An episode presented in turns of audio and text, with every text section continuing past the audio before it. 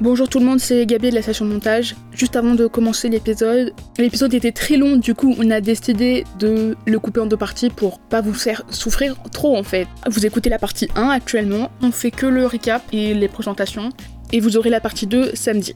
Et du coup je vous laisse à l'épisode. Bisous bisous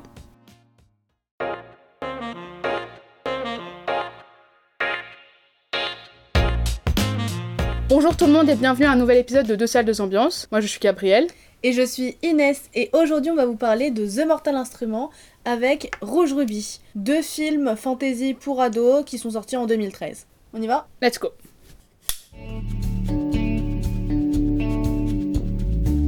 Donc du coup dans cet épisode on va vous présenter deux films, Rouge Ruby et The Mortal Instrument. Ce sont deux films qui s'inscrivent un peu dans le même genre de cinéma, donc euh, la science-fiction fantasy pour ados. Ouais, mais contrairement à d'autres films du même genre comme Twilight, Harry Potter ou même Hunger Games un petit peu dans l'idée de révolutionner le système, ces deux films qui sont aussi des adaptations de romans à succès et qui sont sortis à la même époque. Ces deux films ils ont pas marché du tout. C'est ça et on va essayer de comprendre pourquoi aujourd'hui. Alors, Rouge Ruby, c'est le premier film d'une trilogie allemande réalisée par Felix Fuchsteiner, sorti en 2013. On suit les aventures de Gwendoline Shepard, jouée par Maria Erich, et Gideon de Villiers, joué par Yanis Nivener.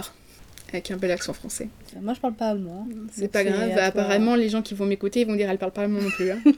Donc ils voyagent dans le temps au service d'une société secrète qui ne leur veut pas vraiment que du bien. Tout, tout, tout. Prophétie, complot et amour sont les mots-clés de ce film qui réunit tous les clichés, tous les tropes des films de fantasy pour ados. Et c'est pas si mauvais, ça fonctionne plutôt bien, mais c'est très prévisible et en réalité assez plat. On retrouve les mêmes codes dans The Mortal Instrument, réalisé par Harald Svart, qui est sorti en 2013. Et dans ce film, cette fois-ci, on retrouve Clary Frey, qui est jouée par Lily Collins, qui prend le rôle d'élue et qui découvre qu'elle fait partie d'un groupe magique, secret, lorsque sa mère se fait enlever. Anges et démons, fascisme et amour interdit, tout un programme qui n'a pas su convaincre, malgré la popularité des romans de Cassandra Clare. La trilogie prévue n'a pas eu lieu, et quelques années plus tard, Netflix a décidé de rebooter les films en série. Cette fois-ci, ça a fonctionné, mais pas tant que ça pour Netflix, et a quand même annulé la série au bout de trois saisons. Et les fans, il me semble, demandent encore le renouvellement de cette série, Faut tellement c'était populaire. Et The Mortal Instrument, c'est un film qui nous tient à cœur à toutes les deux. Je vais être nostalgique euh, pendant un instant. Ce film, je l'ai vu le jour de mon anniversaire, quand j'étais en troisième. Je suis allée au cinéma avec deux de mes potes, et on est allé le voir. Et ça a changé nos vies.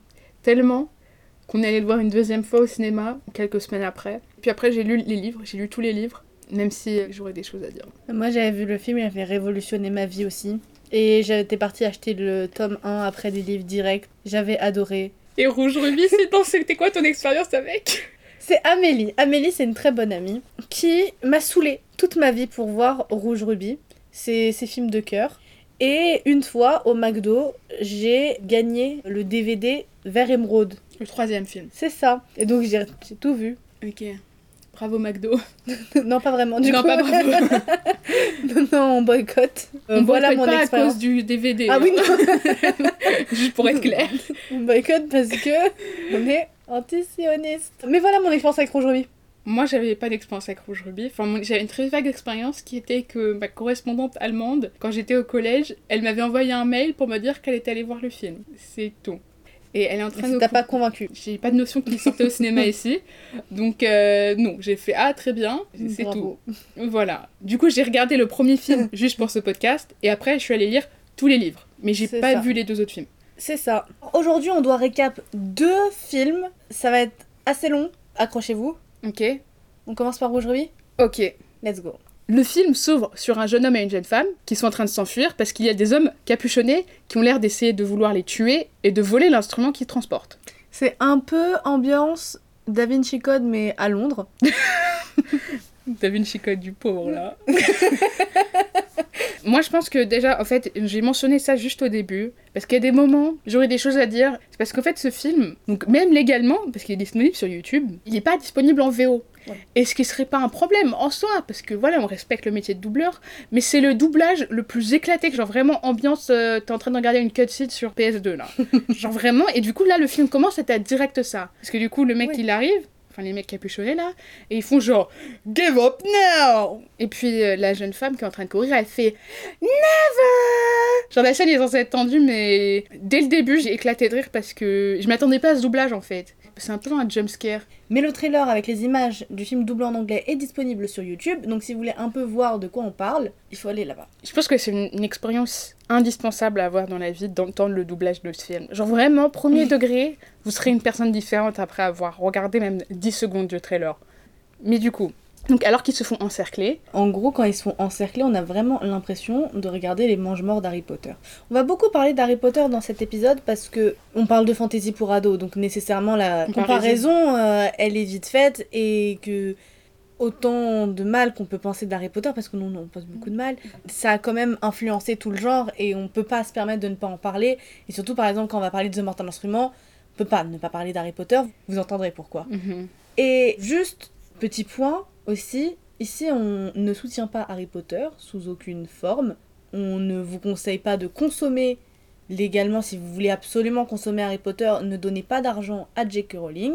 déjà elle en a déjà assez et en plus elle l'utilise ouvertement pour ses causes de merde. Elle est ouvertement transphobe, elle Voilà. se revendique TERF, ça veut dire euh, une féministe qui exclut les femmes trans. Mhm. Et ce n'est pas du tout une cause en laquelle on croit, Voilà, surtout bien que... au contraire. Voilà, et comme on a dit, c'est pas juste une question de oh, elle a une opinion, voilà, non, c'est une personne qui utilise ses moyens financiers quand vous achetez quelque chose sous licence Harry Potter, c'est comme si vous faisiez un don à une association anti-personnes transgenres. C'est ça. Il y a certaines choses qui se passent au Royaume-Uni au niveau de la loi euh, et de la politique par rapport aux personnes trans qui sont directement de la faute de J.K. Rowling.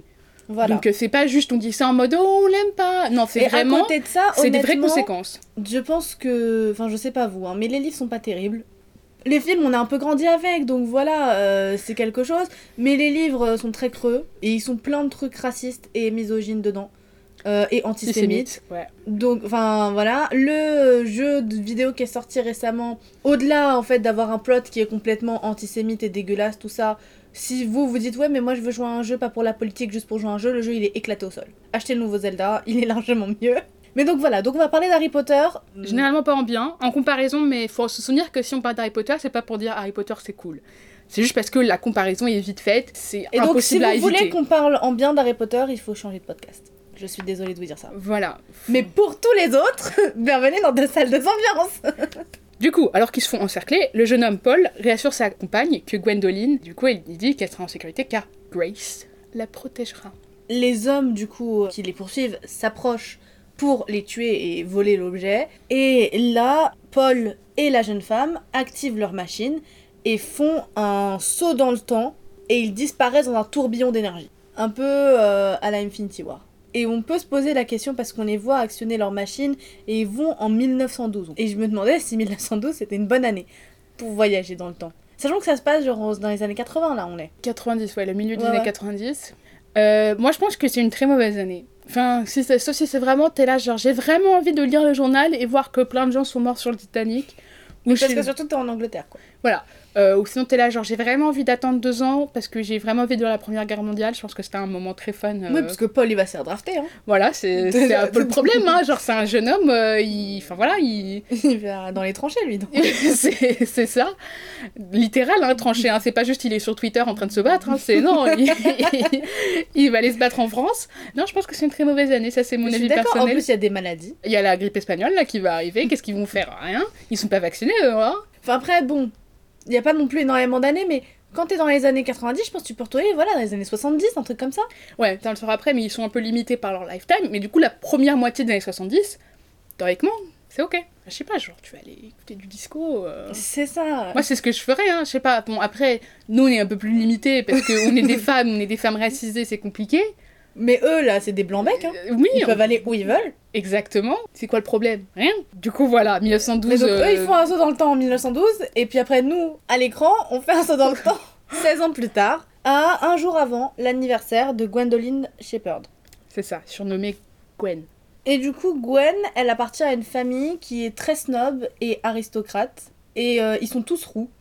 Et c'est un truc, ça, dans les trucs de fantasy. Les gens magiques, parce que bon, bah, vous l'avez compris, hein, c'est sa famille qui est magique, elle aussi. Enfin, bon. Mais donc voilà, ils sont tous roux, sauf elle. Et d'habitude, c'est toujours ça, genre les gens magiques, ils sont roux. Je sais pas pourquoi. Ensuite, on voit que la plupart des membres de sa famille s'habillent comme au 19e siècle. Donc c'est pour nous montrer à quel point ils sont vieillots. Les choix vestimentaires dans cette série, on va en parler très très bientôt là. Mais il y a des choses à dire.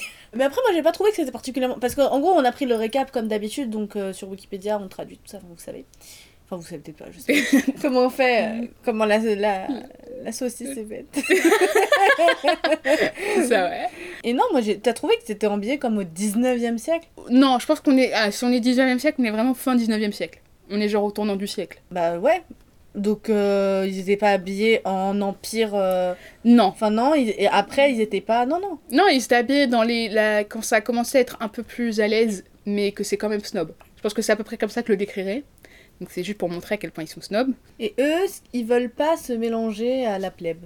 C'est bah, voilà, c'est des gens euh, très, très, très aristocrates. Mais du coup, ils jugent Gwen parce que elle, sa mère et son frère, c'est les seules personnes normales de la famille. Ouais, et aussi elle le eu. vilain petit canard. Voilà, Mais mais, elle le dit en plus, non? Je dit, je oui. suis le vilain petit un canard. truc du genre, j'écoutais pas trop ce qu'elle disait, j'étais perturbée par le doublage.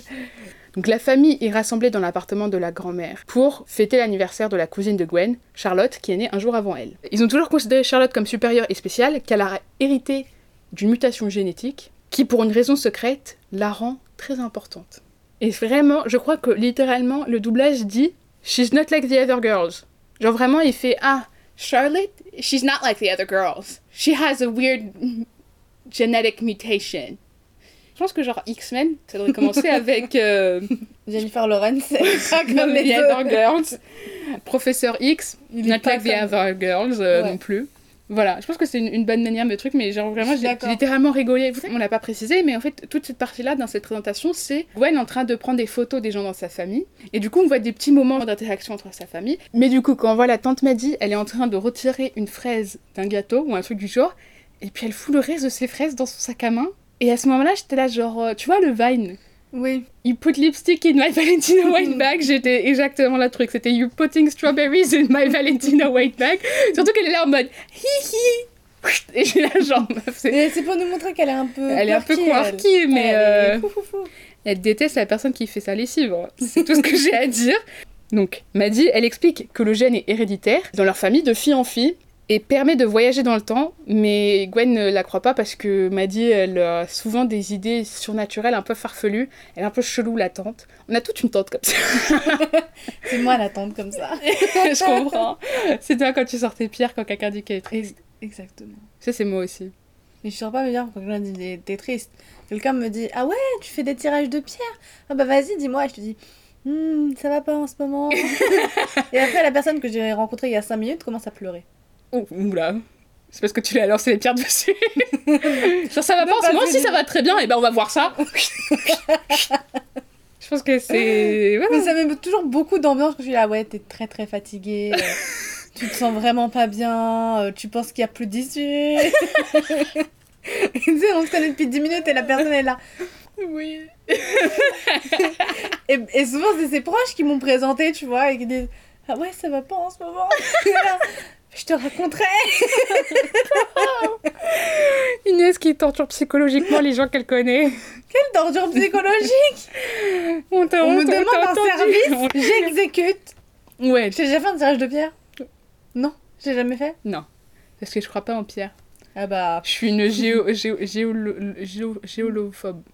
Ok.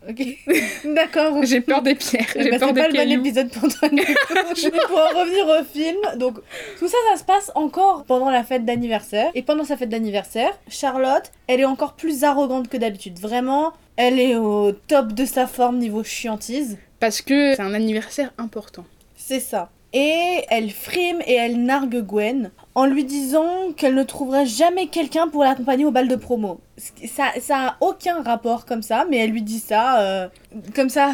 Salut Gwen, t'es vraiment une sale merde, hein, tu trouveras aucun mec pour t'accompagner au bal de promo qui est dans 6 mois. Allez, bisous. Juste après, en gros, on a l'entrée en slow motion de Gideon, le mec hyper BG que Charlotte nous présente.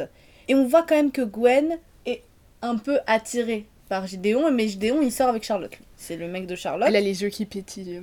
C'est ça, et puis elle est en mode ouais, il est beau et tout, mais. S'il est un peu un sup, mais. Mais un sup, euh, voilà, s'il ferme sa bouche pour la mettre sur la mienne, j'aurai pas de problème quoi. Est-ce que. Ok. Là, c'est le moment, un grand moment de, de, de débat, Inès. Est-ce que tu trouves que Gideon il est BG dans ce film? Non. Merci, Inès. Mais Amélie, Ah, tu as collé Amélie dans chaque épisode. Amélie c'est une très bonne amie à moi. et elle est amoureuse de Gideon. Est-ce qu'elle a un problème de vue? Hmm, elle met pas ses lunettes. Je pense qu'il faudrait les mettre.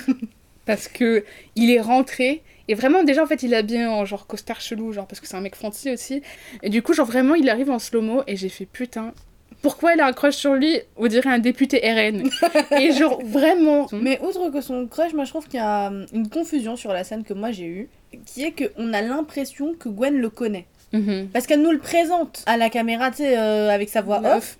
Et donc elle, elle le connaît bien, etc. Elle nous dit, bah c'est le mec de Charlotte, etc. Et puis si c'est le mec de Charlotte, elle l'a déjà vu. Mhm, théoriquement Et puis après, dans le film, plus tard, on découvre que non, non.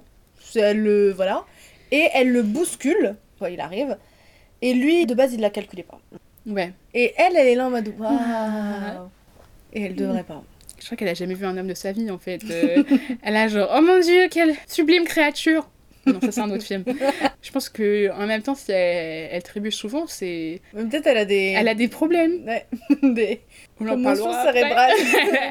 je pense qu'elle est tombée à un moment et personne l'a emmenée à l'hôpital Mais fallait- en plus, du coup, lui, voilà, elle, elle le bouscule et il dit Ah, euh, est-ce que vous pouvez me ramener de l'eau, un truc comme ça, parce qu'il la prend pour une, une serveuse serveuse de la soirée. Mais en même temps, elle est habillée en noir et blanc, elle a son appareil photo, donc c'est normal qu'il la prenne pour la photographe. Mais du coup, à un moment, dans la fête d'anniversaire, Charlotte commence à se sentir super mal. Elle a des vertiges euh, et tout le monde s'affole. Ouais. Je comprends pas C'est- ils sont là en mode, exactement oh là là, pourquoi. Charlotte, qu'est-ce qui se passe? Elle est en train de s'évanouir. Oh non, Charlotte Euh, voilà, du coup, ils sont tous autour d'elle, etc. C'est un peu compréhensible. Enfin, je veux dire, t'es là, une- si moi je m'évanouis à ma fête d'anniversaire, j'espère que tu diras Oh mon dieu, Inès, tu vas dire Non, Non, j'ai- on la laisse sur le sol. euh. Non, je dirais ça parce que je serais pas à ta soirée d'anniversaire. Oui, je sais, mais ça, c'est ton problème. Mais du coup, la mère de Charlotte lui met une robe spéciale. Avec un grand chapeau. Et c'est là qu'on dit il faut parler des choix de mode de ce film. Parce que, en fait, on dirait pas de mai. Dans Star Wars. Ouais. Avec les choix chelous. Elle est habillée à moitié en train. En fait, on dirait, ok, vous voyez dans un restaurant, quand vous rentrez, qu'ils ont fait des origamis avec les serviettes. Non, mais on dirait une table. camisole de force. C'est un peu, c'est entre une camisole de force. Au début, je me suis dit, ah, ils sont en train de lui mettre un habit de, de, de nonne. ouais. Ah, Parce que c'est ça, les grands chapeaux de nonne. là. ah oui, oui. C'est vraiment, dirait que quelqu'un lui a plié une, Mais surtout un qu'on bout de nous papier explique sur la. pas à quoi il sert, hein, le truc. On lui, on n'explique jamais à quoi ça sert. Parce qu'on pourrait dire, ok, c'est peut-être parce qu'il pense qu'elle va, faire un saut dans le temps. Bon, ça, on va vous expliquer après. Ils expliquent ça plus tard. Peut-être elle va faire un saut dans le temps incontrôlé. Donc, peut-être le chapeau ou quoi, c'est censé la. Je sais pas, la- l'ancrer dans le monde. Ou alors, peut-être que c'est une tenue qui passe là où elle va faire un saut dans le temps, mais ils peuvent pas savoir. Enfin, bref. Mais non, non, non. Deux fois, elle porte un truc chelou là. Et deux fois, on sait pas pourquoi. Parce que Gwen, elle porte jamais cette merde. hein. Et puis après, elle lui a remis ce gros chapeau. Gideon l'emmène en voiture vers l'ordre, là, vers la société secrète. Et on n'en sait pas plus. Et nous, après, on reste avec Gwen. On reste avec Gwen. Et est- là, on a sa tante Maddy qui euh, lui explique. Et en fait, ça aussi, c'est un de mes problèmes, mais ça, on va en parler plus dans le développement. Pour nous expliquer à nous, Ouais. il- elle explique à Gwen. Sauf que Gwen, euh, ça fait 16 ans qu'elle est dans cette famille, hein, donc elle sait. Et donc en gros, voilà, ils disent ouais, Charlotte, elle va aller à l'ordre du comte Saint-Germain. Et elle lui dit voilà, pour euh, le gène, pour euh, le voyage temporel, euh, etc. etc. Gwen, encore une fois, elle la calcule pas trop. Elle s'en fout en fait. Elle s'en fout, elle comprend pas, elle a genre, ok, ce truc de, de, de gens chelous. Mais du coup, selon elle, m'a dit, Gideon est porteur du gène, le même gène dont Charlotte est supposément aussi porteuse. C'est pour ça, mais de Il n'y leur a pas côté, de mixité en fait, c'est pour ça qu'ils sortent ensemble. du côté de Gideon, de son petit nom, c'est d'homme en homme. C'est Voilà. pas de, forcément de fils en fils, mais c'est chez les hommes. Ça aussi, c'est un truc chelou. C'est aussi c'est un truc chelou. Du coup, donc c'est du côté de la famille de Gwen, c'est de fille en fille. Et de chez fille en les deux Villiers, C'est deux garçons, voilà. Du coup, Charlotte est reçue par les membres de l'ordre. On les appelle les gardiens et c'est là où on la revoit avec le gros chapeau. Voilà, et c'est là où vraiment je me suis dit, on dirait un origami. Et surtout que c'est dommage parce que genre en soi le plan il est genre c'est genre un grand plan dans ce grand genre hall tout ça. Il y a eu genre une statue de dragon ou je sais pas quoi et t'es là genre waouh trop stylé. Et puis t'as Charlotte là euh, habillée parce qu'en plus le costume est tout blanc. Genre en vrai je pense ouais. que s'il avait Et été contre le bois et tout, ça ressort vachement. voilà. Et je pense que s'il avait été d'une autre couleur, s'il avait eu genre un, un vrai truc, ça aurait pu être euh, stylé, pas Même joli si ça avait été un peu plus crème, Voilà. ça se serait fondu alors Mais que là ça fait une tache quoi. Ça fait vraiment. euh, elle est punie, quoi. C'est genre le chapeau de la honte. euh, Exactement. c'est l'équivalent humain, du, vous savez, du cône qu'on donne aux chiens. c'est vrai. Je veux dire le chapeau euh, dans les vieux films Exactement, c'est ça.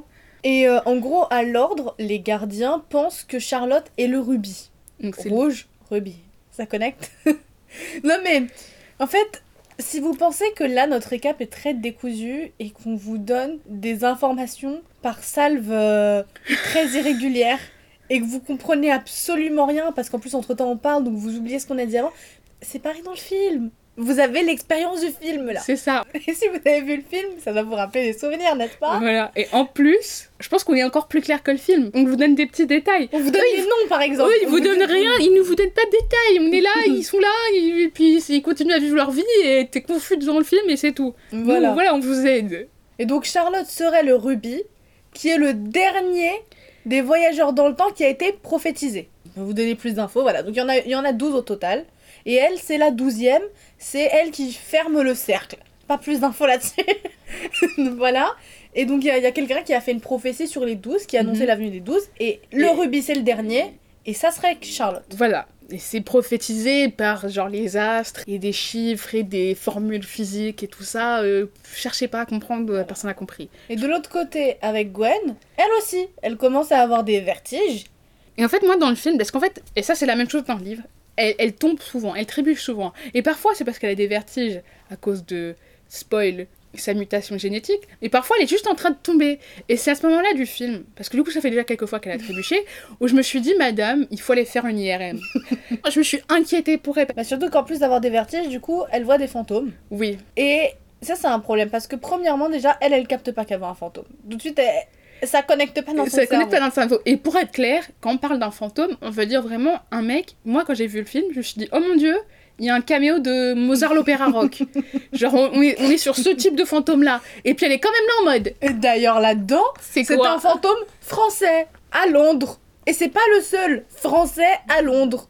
Et moi, j'en ai marre de ce film qui veut pas nous donner, à nous, les crédits qu'on mérite. Parce que c'est nous. Bleu, blanc, rouge. Ah, genre, y a vraiment un mec, genre, il y a clairement qui est sorti du 18 e siècle, et puis elle est là, genre, Hum, c'est bizarre, euh, nouvel élève, euh, il a des choix particuliers. oh, c'est drôle, il fait un cosplay, c'est Et intéressant. c'est bizarre, euh, personne d'autre peut le voir. Euh, Je suis chelou, moi. Mais il me parle et... Et puis c'est tout, elle l'a genre, ok. Et voilà. elle continue son voyage. elle continue à se balader, elle va aux toilettes. voilà, du coup, après, elle sort prendre l'air, et elle trébuche littéralement dans le 19 e siècle. En gros, genre, elle ouvre sa porte et puis il y a des petits escaliers. Et donc, en fait, elle trébuche sur ces escaliers-là. Elle tombe sur le sol dans le 19e siècle. Elle est là, avachie, euh, complètement explosée, en plein milieu de la route en plus. Et il y a juste les passants qui la, re- qui, ils la regardent même pas. Genre, ils continuent d'avancer. Tout le monde l'ignore. Ça se trouve, elle est, en- ça se trouve, elle est morte. ça se trouve, elle s'est cognée la tête. Ils sont limite en train d'insulter parce qu'elle est, elle est dans le passage, en mode euh, oh, êtes obligé de tomber comme ça. Mais j'avoue que la façon dont elle est tombée m'a fait rire aussi. En fait, le problème, c'est que c'est. J'étais pas inquiet pour elle, c'est juste hilarant à chaque fois Bah, qu'elle t'es pas inquiet pour elle parce que ça fait quoi 40 minutes du film Ça fait genre 20 minutes dans le film, il est- ça fait 5 minutes qu'on a commencé. Non Ce film il dure 8 heures. C'est pas vrai, il dure un temps normal, c'est agréable à regarder, ça passe vite limite. J'ai jamais vu un plus gros mensonge sous mes yeux. jamais pe- personne ne m'a menti comme ça, face à face. Et hontément. Tu connais Ronde de toi? Mais c'était pas en face à face techniquement, donc Ouais, ça compte pas. exactement, exactement. Mais Toulouse, C'est même pas toi la cible du mensonge, donc c'est pas grave. Mais du coup, c'est Gabrielle, il faut savoir que c'est une menteuse. je suis pas une menteuse. Écoute, c'était une blague. C'est assez clair que c'était une blague. C'est pas ma faute si t'as pas compris. En fait, Gabrielle, elle est américaine. Et tout le monde l'appelait Rondoudou. Et à un moment donné, dans nos discussions, on était dans un groupe de messages. Et moi, je regardais, mais je regardais pas vraiment. Et je regardais, et elle dit un truc en mode Ouais, bah, je m'appelle euh, Gabrielle euh, Rondoudou. Et moi, je lui dis euh, Bah, chelou, mais en fait, elle est américaine, donc peut-être que. Et en fait, ce qui se passait, c'est que je voulais faire un prank. Un mec qui était sur le groupe parce que je Oui. l'aimais pas et qu'il était stupide. Et du coup, genre, parce que du coup, il y a quelqu'un sur le groupe qui m'a appelé Rondoudou. Le mec, il a fait, c'est ton vrai nom de famille. Et j'ai fait, euh, bah oui, évidemment, clairement ironique. Et puis il fait, ah bon? Et j'ai fait, oui, c'est mon vrai nom de famille. Mais du coup, euh, mon, mon vrai nom de famille en réalité, j'ai dit, ouais, c'est notre nom d'usage parce que euh, quand Pokémon est sorti, euh, on les gens se moquaient de nous à cause de Rondoudou. Et Ce, qui, ce qui est cohérent. voilà, après Inès qui a cru que c'était un nom de Et moi, famille. j'ai juste lu. Américain, c'est pas probable parce que le son ou il n'existe pas écrit comme ça en anglais, mais c'est pas grave. Peut-être, mais du coup, je me suis dit Ok, les américaines, ils sont chelous en Amérique, Mais- c'est tout. Voilà. Et moi, après, Et du coup, j'ai et du coup, calculer cette conversation. Voilà. Et on n'en a plus jamais discuté. J'ai Voilà. changé dans mon téléphone son nom de famille, j'ai mis Rondoudou. Et, et c'est tout. Voilà. Et Et en fait, cette sauf que cette conversation, donc à ce moment-là, a continué. hein, parce que là, on parle vraiment genre de 15 minutes de conversation sur. WhatsApp euh, un jour random. moi, j'ai éteint mon téléphone, je faisais autre chose. Voilà. Sauf que du coup, moi, j'étais en train de, encore en train d'essayer de prank le mec. Et du coup, le fin du prank, je lui fais, ouais, regarde, j'envoie une photo de ma carte d'identité où j'avais écrit genre au stylo WhatsApp, donc clairement faux, j'avais écrit Rondoudou au-dessus de mon nom de famille.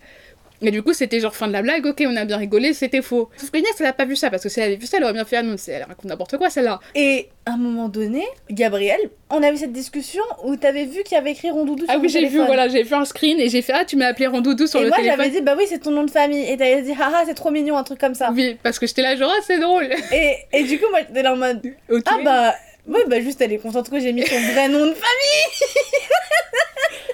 Lieu de son nom d'usage. Oh my god, ça me fait trop plaisir, waouh, on reconnaît mes origines Et américaines. puis, ça. Et, puis, du coup, des années plus tard, on était à Disneyland. Et je sais plus d'où c'est venu. On était en train d'avoir une conversation et t'as dit un truc à propos de Rondoudou et moi j'ai dit, mais c'est pas mon vrai nom. Et Inès là, j'ai dit- a eu le choc de sa vie. Je me suis dit, mais comment ça, c'est pas ton vrai nom de famille et j'ai fait, bah oui, mais c'était, enfin, c'était, c'est juste un surnom, quoi, c'est une blague. Et ça, c'était genre vers 14h. On était juste après le repas. Voilà, Et je vais plus parler de la de l'après-midi. c'est pas vrai. On était dans la, on était dans la queue pour voir le truc de Pinocchio, je Non, mais si, on en parlait aussi à côté de la statue de Wally, donc à Discoveryland.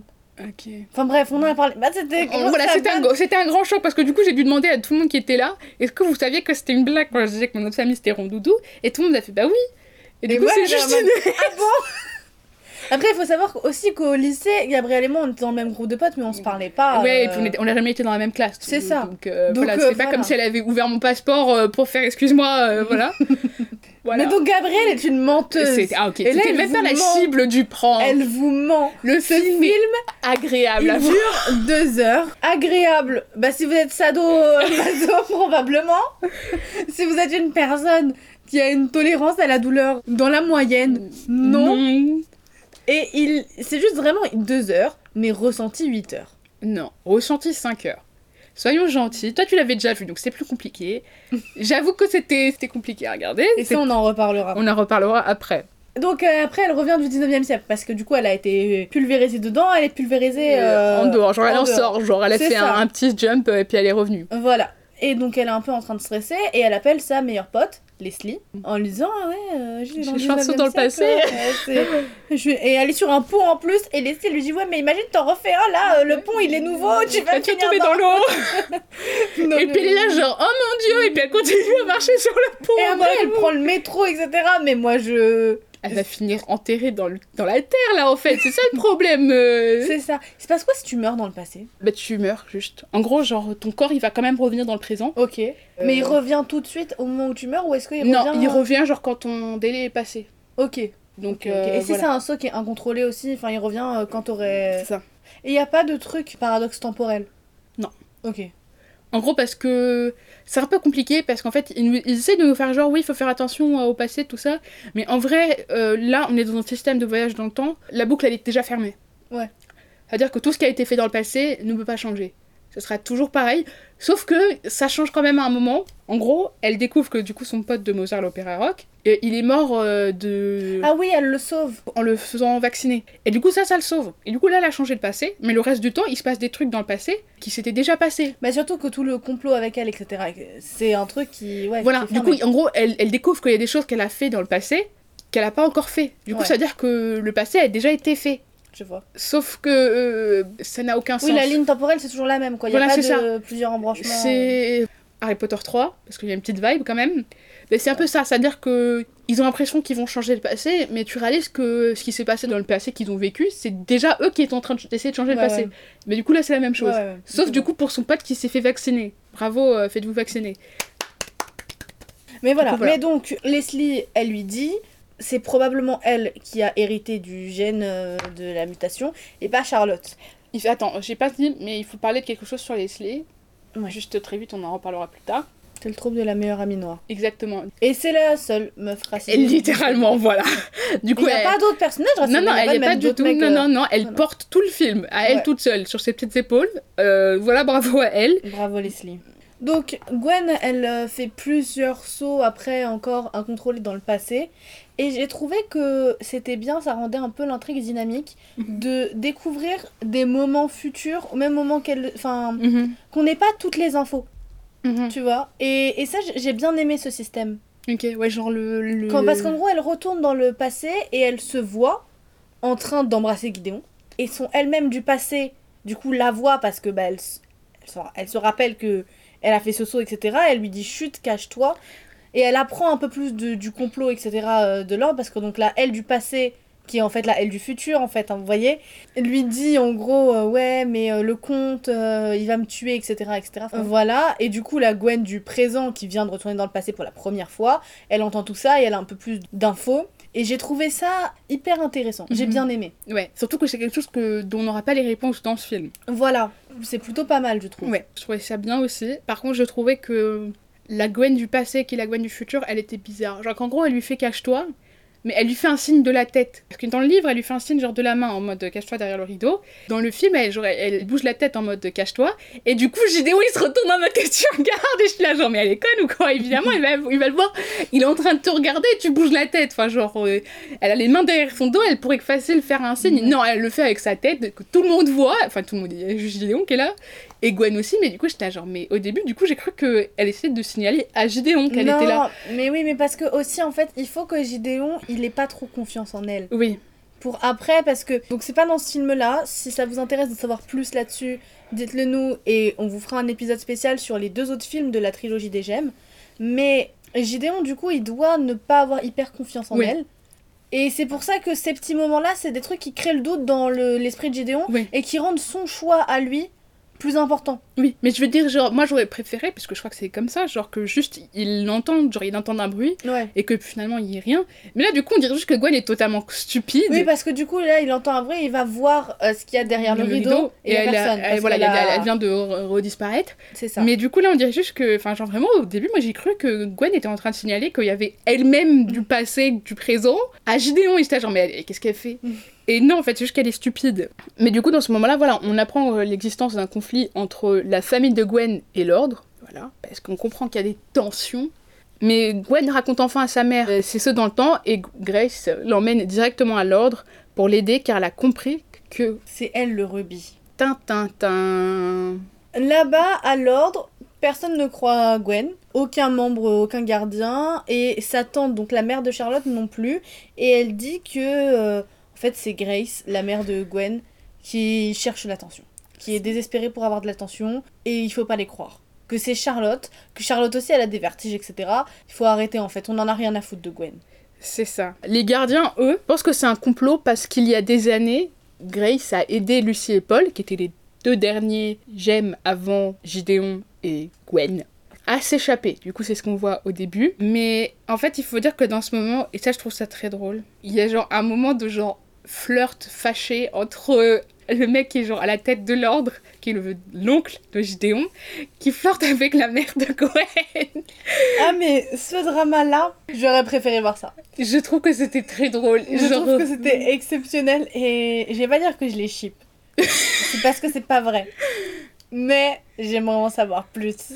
Mais c'était vraiment très drôle parce que du coup, il est très vénère qu'elle ait épousé genre un mec de la plèbe. Oui. Et il lui fait Oh, If you hadn't gone off and married that loser. Et j'étais pété de rire, genre vraiment. Il est en mode- il est en mode full pétis.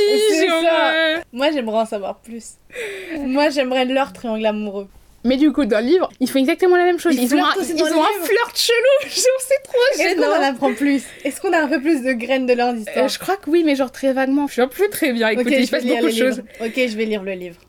c'est vraiment la raison la plus éclatée au monde de pompe. Je non, je veux savoir. Ok. Vu que tu veux pas me raconter, vu que t'as oublié. Mais j'ai oublié, c'est pas ma Oui. faute. euh, les livres ils sont courts après, c'est pas très grave. Mais du coup, Gideon de Villiers, aussi appelé le diamant. La plus dure des pierres. Euh, il flex, c'est très gênant, c'est encore plus gênant dans le doublage. Lui aussi, il a aucune envie de faire équipe avec Gwen parce qu'il s'est entraîné avec Charlotte et il dit en gros Gwen c'est une incompétente, euh, voilà. Ouais, ce qui est pas complètement stupide. Oui. Parce que pour leur mission, qu'on va détailler très bientôt, il faut avoir des connaissances en histoire, des connaissances En langue, c'est ça, dans les manières aussi, euh, voilà, de la politesse. ça. Et c'est pas des trucs que bah, t'apprends forcément au collège ou au lycée. Et en plus, Gwen est particulièrement stupide. C'est ça, c'est pas la meilleure de sa classe. Et du coup, euh, Charlotte, elle s'est entraînée toute sa vie. Et donc, face à ça, quand t'as quelqu'un qui est entraîné depuis 16 ans et quelqu'un qui vient d'apprendre quel est le rubis, Mhm. c'est normal que ça te fasse un peu chier. Voilà.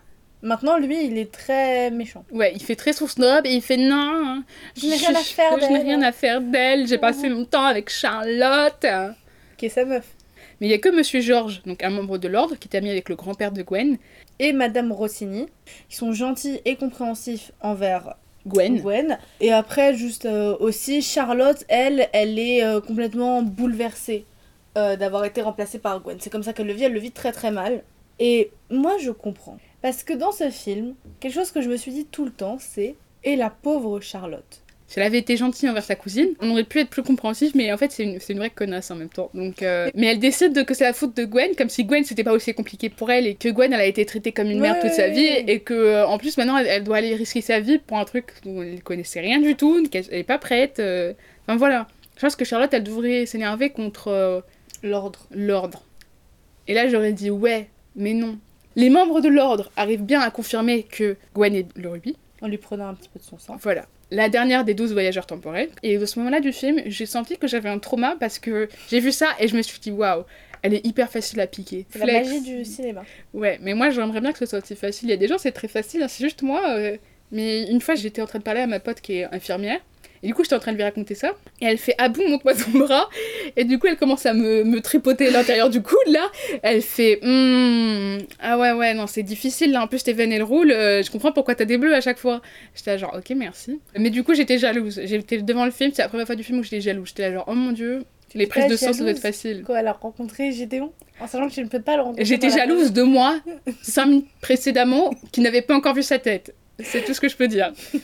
Je euh, dans un univers que beaucoup plus l'acteur, il va nous faire un procès. Hein. Il va dire Putain, elle arrête pas de dire que je suis moche. Mais le mec, il est allemand, il va pas nous écouter. On va, on, on va pas faire tout titre allemand, hein, ça va pas du tout. Je parle pas allemand, moi, de toute façon. moi, je parle très bien allemand. Hallo, guten Tag. Mais donc, ouais, Gwen, elle leur fait pas confiance. Mhm. Parce que elle-même du futur qu'elle a rencontré dans le passé lui a dit on évite. Et elle a ses doutes concernant la société secrète, leur mission et le chronographe. En gros, la mission, on va vous la dire maintenant. La société secrète a besoin de récolter le sang de tous les voyageurs temporels, Donc, les 12 en tout. les 12, pour fermer le cercle. Et du coup, en fermant le cercle, il va se passer quelque chose. on ne sait pas, quoi. Et elle, elle sait pas quoi. Les autres, euh, on n'est pas sûr qu'ils savent quoi non plus. Mais il y a des gens qui savent. Mais pas nous. Donc, Euh, elle apprend que Lucie, la jeune femme qu'on a vue au début, a volé L'ancien chronographe. parce qu'elle avait peur du terrible pouvoir qu'il gardait si. euh, de ce qui allait se passer quand le cercle serait complété. C'est ça. Donc en gros, ils avaient deux chronographes. Un chronographe de remplacement qui était vide et un où ils étaient en train de récolter le sang euh, pour compléter. Donc c'était la mission de Lucie et Paul. Mhm. Et Lucie, elle a flippé parce que du coup, il manquait que 200 Mhm. le sang de Gideon qui était bébé et Gwendoline qui venait de naître aussi. Mhm. Et donc, elle avait peur de ça. Donc, elle a volé le chronographe complet avec tous les sangs et elle est partie en 1912. Voilà. Et depuis, Gideon et Charlotte, ils essayent de récolter du coup le sang pour compléter le nouveau chronographe. C'est ça. Avec maintenant, Gwendoline, c'est leur mission. C'est ça. Et donc ils doivent aller dans le passé, voir les anciens voyageurs du temps, pour leur dire, euh, bah, repiqûre là. Ouais. Mais du coup, l'ordre met à disposition de Gwen plein de ressources financières avec une carte sans plafond. On la met, tiens, maintenant voilà, ta carte bleue, fais-toi plaise. Et Gwen, ce qu'elle veut faire, c'est faire un don à la... Charité tenue par la mère de Leslie Ouais, pour les animaux. C'est ça. C'est quelqu'un de bien. Elle C'est veut pas s'acheter des vêtements, elle veut aller faire des dons euh, chez le vétérinaire. Et du coup, pendant ce temps, Gideon, il a la mission de garder un œil sur elle.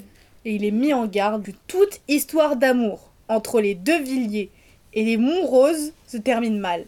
Et il est mis en garde par qui? Par le chef de l'ordre, Monsieur de Villiers, qui avait une relation d'amour avec Grace Monrose, la mère de Gwen. qui s'est mal fini visiblement. Oui, voilà. Il a juste le seum, en fait. Ça se fait, il n'y a aucune règle. Ils ont juste fait, Oui. non, mais c'était... Bah on voit qu'il n'y a aucune règle parce qu'ils tous les Ils sont tous en train de se pécho à chaque génération. euh, c'est un peu gênant, mais voilà, il n'y a, rien- y a rien qui les empêche. hein. C'est juste lui qui a le somme euh, parce qu'elle a épousé un loser. mais voilà. Enfin, Gideon, il répond qu'il n'y a rien à dire.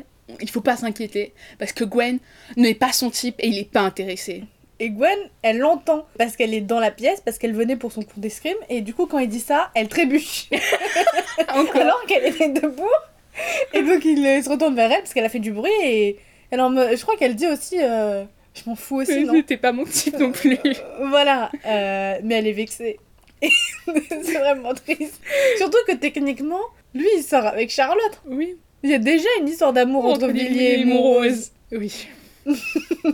mais bon. Et du coup, on revient sur l'histoire de la, la mission secrète qu'on vient de vous expliquer. Et Gideon et Gwen doivent repartir en 1900... Quelque chose. Voilà, pour aller voir l'arrière-arrière-arrière-grand-mère de Gwen, Lady Tilney, pour lui recueillir son sang, parce que quand Gideon y allait tout seul, elle voulait pas, et elle a dit euh, je, je veux parler que à Gwen. Et du coup, il est là, genre, suspect. Pourquoi elle connaît Gwen? Pourquoi elle veut parler que à Gwen? C'est ça, parce que de base, euh, il savait pas qui c'était Gwen, Voilà. quand il y était allé. Et là, je dois dire, euh, shout out à, à mon daron, il part le 16 avril, c'est le jour de son anniversaire.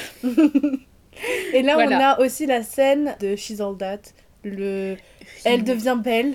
Et cette fois-ci, elle a pas besoin de se lisser les cheveux ou d'enlever les lunettes, hein, parce qu'elle a ni lunettes et elle a déjà les cheveux lisses. Elle enlève ses vêtements foncés, elle l'habille dans une robe qui est claire. Elle dit voilà, oh, euh, the ugly duckling. euh, The ugly duckling. became uh, a very beautiful uh, swan. Et là, à ce moment-là, j'ai fait waouh, parce que déjà, dans les scènes des makeovers comme ça, de manière générale, c'est rien, mais là, c'est vraiment, elle a exactement la même tête qu'avant. Ouais, hein. ouais. Genre, c'est identique. Et Gédéon la trouve très belle parce que du coup, il, ouais, il est là. hmm. Mm. Voilà. et elle, elle lui fait une petite blague où elle flirte avec lui en mode haha, t'as mis des collants. Ah nous, ce qu'il l'a Il est là, ouais, j'ai laissé les collants rouges, mais. Voilà, je voulais pas mettre les collants jaunes, c'est la honte. Donc ils vont. Du coup, en 1912, du coup, on a Ah la oui. réponse là. Du coup, ils vont voir euh, Lady Tilney et dans son appart, il y a qui? Lucie et Paul. Surprise C'est bizarre Du coup, ils apparaissent soudainement pour avertir Gwen des dangers de la Complétion du, du chronographe. chronographe et des plans du comte de Saint-Germain de sacrifier sa vie pour atteindre son but. C'est ça. En gros, ils lui disent ouais, voilà, euh, l'ordre travaille pour le comte de Saint-Germain, bon, ça tu le savais déjà, et il veut te buter. Donc il faut pas faire Mhm. leur mission. Ouais, et ils sont très bizarres avec elle. Et t'es là, genre, hmm. C'est vraiment, ils sont là, oh mon dieu, Gwen Gwen, Et puis elle est là, Et genre, Lucie, elle est là, elle le prend dans ses bras et tout. Et Gwen est là, mais je ne connais pas pourquoi ma cousine, elle a pété un plomb. Et Je sais pas si les films ils pensent qu'on n'a pas compris, mais en tout cas le film il va pas nous le dire donc voilà. on va devoir mais attendre un moment alors que je pense que c'est très compris, clair. Lucie et Grace Paul. n'est pas la mère de Gwen. Voilà, petit secret où c'est Paul, c'est les... darons de Gwen. En fait, voilà. Et du coup, c'est pour ça qu'au début, ils sont là, genre, oh, Gwen sera en sécurité Et c'est pour ça qu'au au tout début aussi dans la scène de son anniversaire, euh, juste après la fête d'anniversaire de Charlotte, on a un petit moment une- un peu creepy en plus l'ambiance parce que du coup il y a la tante Maddy qui, qui, qui se fait posséder. C'est pas une blague. Et Grace qui offre un collier à Gwen et elle lui dit ouais ça appartenait à quelqu'un de très important dans la famille etc. Et en fait c'est le collier de Lucie. Et Gwen elle dit pourquoi j'ai le collier de ma cousine Ils c'est- s'en foutent un peu. voilà, mais Gwen, elle, elle connecte pas les, les trucs dans son elle a pas ce sens-là. Gwen, il y a des idées qui flottent dans sa tête et il y a rien.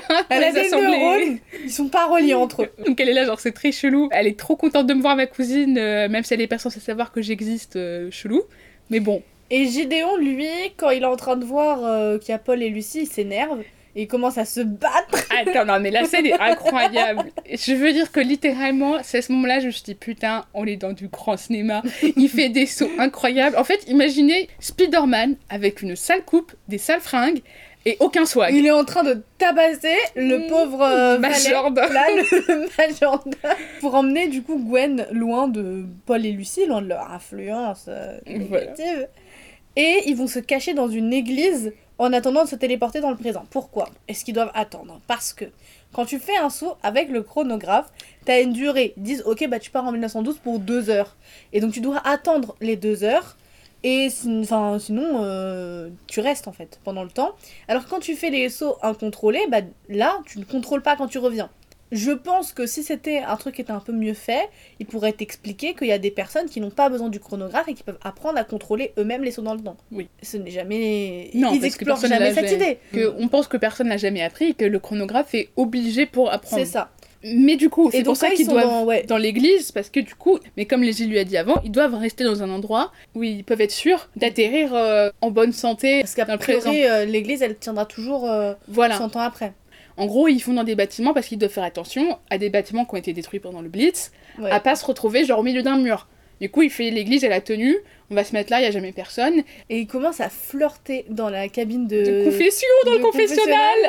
Et ils sont là en mode ah ouais madame, genre en fait il est assis à le truc du prêtre et il flirte à travers la petite fenêtre Mhm. et, et Julien en mode oh mon dieu ils vont s'embrasser mais pas oh mon dieu ils vont s'embrasser en mode oh mon dieu non non c'est oh, Oh. mon dieu ils vont s'embrasser En fait, je sais pas pourquoi. Ok, moi je vais te dire un truc, Inès. Je comprends pas pourquoi c'est un tel délire dans les, dans les films et les séries, genre le confessionnal. Genre, il y a des gens qui trouvent ça je romantique. pense qu'il y a un truc un peu tabou Moi, je De pense que. on est caché c'est un moment où t'es censé te mettre un peu à nu, tu genre tes émotions avec le prêtre. Donc là, tu, enfin, tu vois, genre voilà. Mais moi, je sais pas. Genre, je pense Mais- sincèrement que si t'essayes d'embrasser quelqu'un, t'as pas envie de penser à un prêtre. Mais je pense aussi que c'est très compliqué parce que tu vois, genre la, la fenêtre elle est petite. Donc comme ça, tu dois te faire hyper mal au cou. La plupart des confessionnels, ils ont pas une fenêtre, ils ont genre une grille. Oui, mais la grille elle s'ouvre. Mais je crois pas. Bah là, c'est les grilles qui s'ouvrent. Mais du coup, c'est quand même assez petit. Euh, tu vois, genre voilà, tu peux faire passer ton nez. Et c'est ça, le l'angle. C'est très bizarre.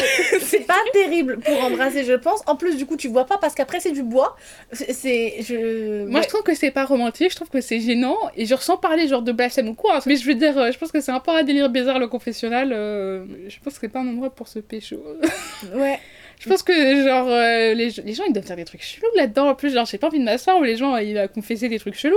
C'est pas romantique. Non, mais je suis d'accord. Mais donc, euh, voilà. Et en plus, en a un qui est assis C'est à la place du et c'est prêtre. censé être un truc vraiment qui est un moment de tension. Et ça, dans le film, ils y arrivent pas, je trouve, euh, les moments de tension romantique. Mais c'est censé être un vrai moment de tension romantique. T'es censé être là en mode est-ce qu'ils vont s'embrasser? Est-ce qu'ils vont réussir? Et puis au final, ils s'embrassent pas parce qu'ils sont téléportés dans le présent. Mais ils allaient le s'embrasser. Voilà.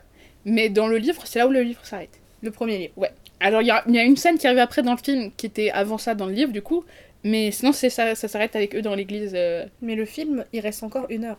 Voilà. On est à une heure de l'intrigue. C'est long, hein Mais attends, pour revenir avant, ce qui se passe, c'est d'abord. Ah oui, il y a une dame. Il y a une dame. Et du coup, c'est là où j'ai écrit c'est vraiment pas mignon, tue-le. quand il la drague dans l'église. Et puis après, j'ai écrit elle a raison, la vieille pute-le. je déteste vraiment Gideon. Mais du coup, elle leur fait mais ça va pas. Et puis elle les tape avec son parapluie. Ah, mais ça, c'est quand ils sont retournés dans le présent. Dans le présent. Du coup, genre, ils sont retournés dans le présent et ils sont interrompus par une vieille dame qui leur dit sortez blasphème. du... Sortez du il y a des gens qui veulent parler. je sais pas ce qu'elle dit. En gros, elle les engueule. Dans le livre, c'est une gargouille qui fait ça. C'est pas la même ambiance. Donc de retour au 21e siècle, Gwen amène Gideon manger dans un restaurant indien pour qu'il puisse découvrir une vie normale après toute sa vie qu'il a passée dans l'ordre, etc. Et il est là en mode ah ouais, ça va être épicé et tout, tout. Genre il sort des trucs un peu racistes quand même. C'est son moment euh, white boy plus plus. C'est ce moment, ah oui, c'est vrai, je suis députée RN, il faut que je dise quelque chose. Mais du coup, après, quand ils retournent voir l'ordre, seule Gwen croit en la sincérité de Lucie et Paul, alors que les gardiens sont convaincus qu'ils essayent de la manipuler. Et c'est Euh, un complot de l'Alliance Florentine. Voilà. Et l'Alliance Florentine, c'est un peu les ennemis naturels de l'ordre. Ils se battent, eux, euh, contre le comte Saint-Germain depuis... euh, Des siècles. Ouais, voilà. Et je sais pas s'ils ils expliquent dans les autres films, du coup pourquoi, mais dans le livre on découvre pourquoi, et c'est une histoire quelque peu sordide. c'est dans quel livre c'est c'est au, au fur et à mesure des livres. Ils expliquent par extrait du journal de- du mec qui a créé l'Alliance Florentine, qui explique, je vais tout spoiler, hein, qui explique que la raison c'est parce qu'il pense que c'est un démon, parce que du coup il... il- Que le comte Saint-Germain est un démon. démon, parce qu'il apparaît et il disparaît dans un nuage de poussière comme un démon, et qu'il a mis sa fille enceinte, qui était dans un couvent, genre euh, le mec il a fait oh Zeus vibes quoi. Ouais.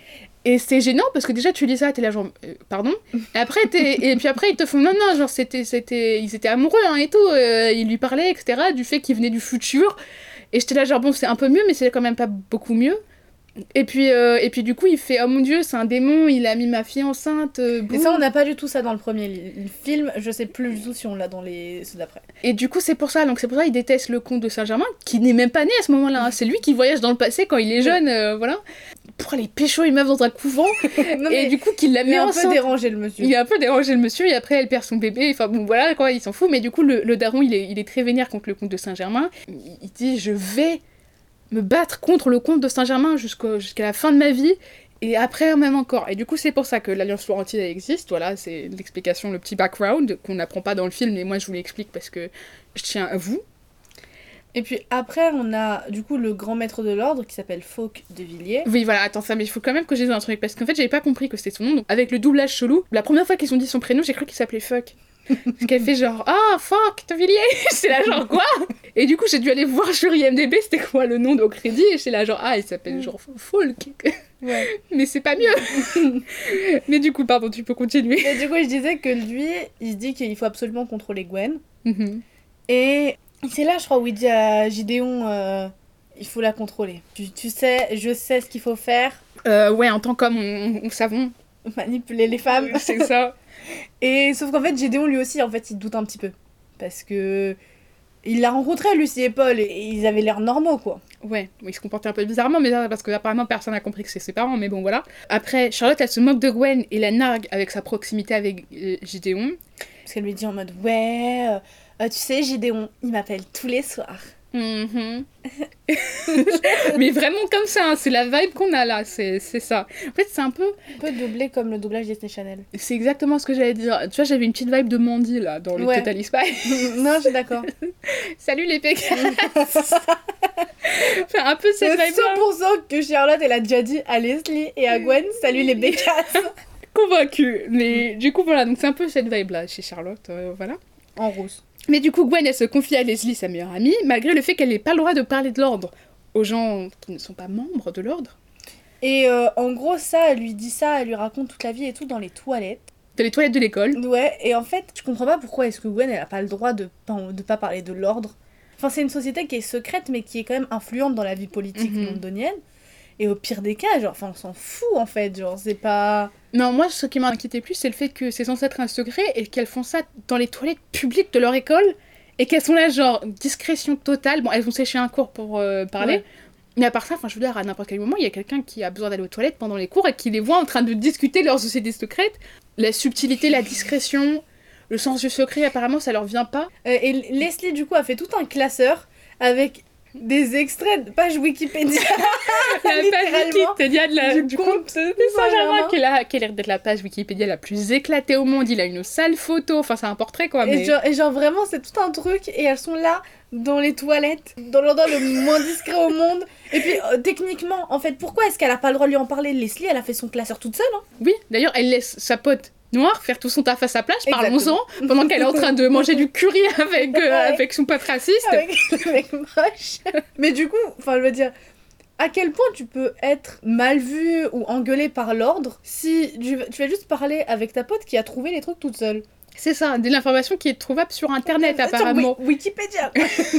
C'est pas, elle est pas sur le dark web. hein. elle a ouvert euh, wikipedia.com et elle, Elle a, a fait tapé- compte de Saint-Germain. Boum, première page, elle a imprimé.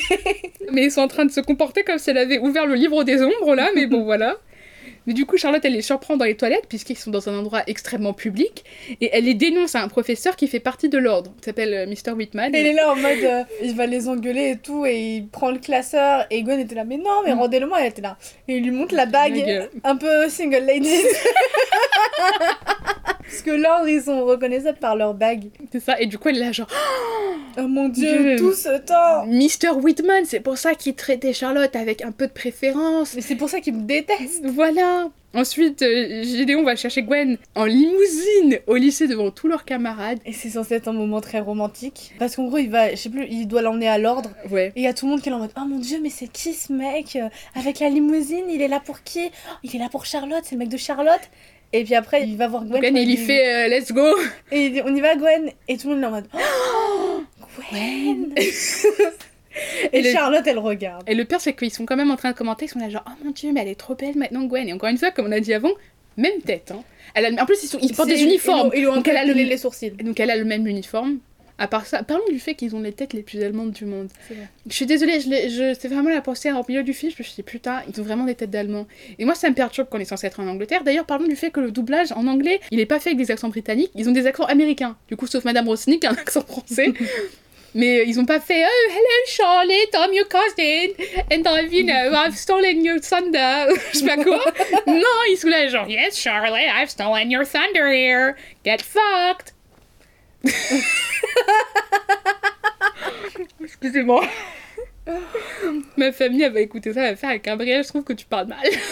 Ils ont bien raison. Du coup, il l'emmène en limousine, il y a une musique en train de jouer, genre musique romantique. Et on dirait que c'est encore la fin du film. Ouais. Et en plus, genre, c'est vraiment. La, la musique, elle fait très datée.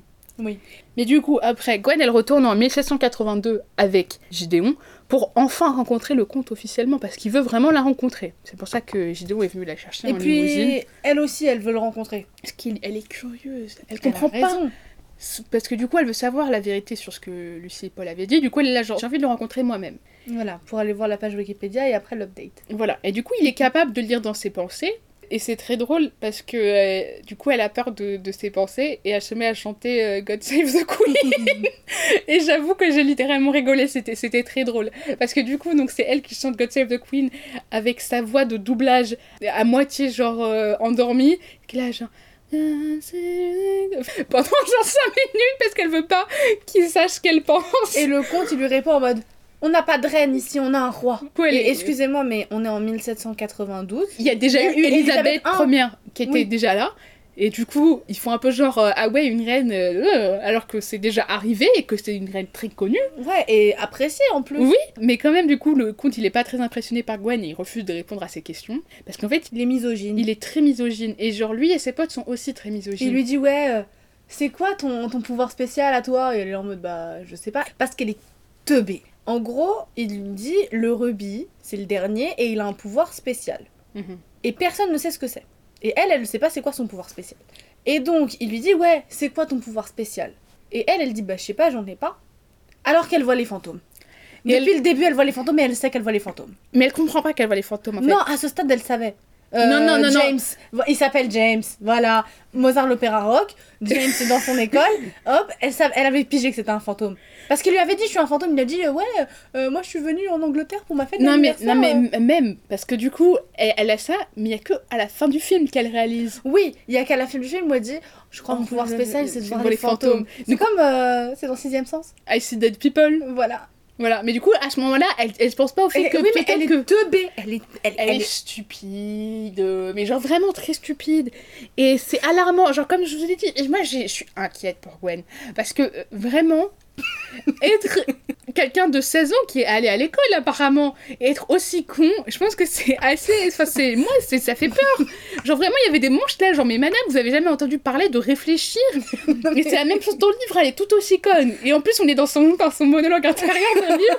Et du coup, on est là, genre, mais la meuf, elle est complètement conne. J'ai beaucoup rigolé, hein. Parce que déjà, le mec, il lui fait, vous parlez français, elle fait, bah oui, bien sûr, ok, bonjour, croissant. Et j'étais là, genre, bravo, madame. Après, en gros, elle, elle décide, elle va flex, elle va faire, mais vous savez quoi Dans le futur, bah, on a une reine. Waouh, girl power. Et puis, euh, tout le monde est égaux. C'est pas la meuf blanche, là, la meuf aristo, qui est en train de nous faire tout le monde est égaux.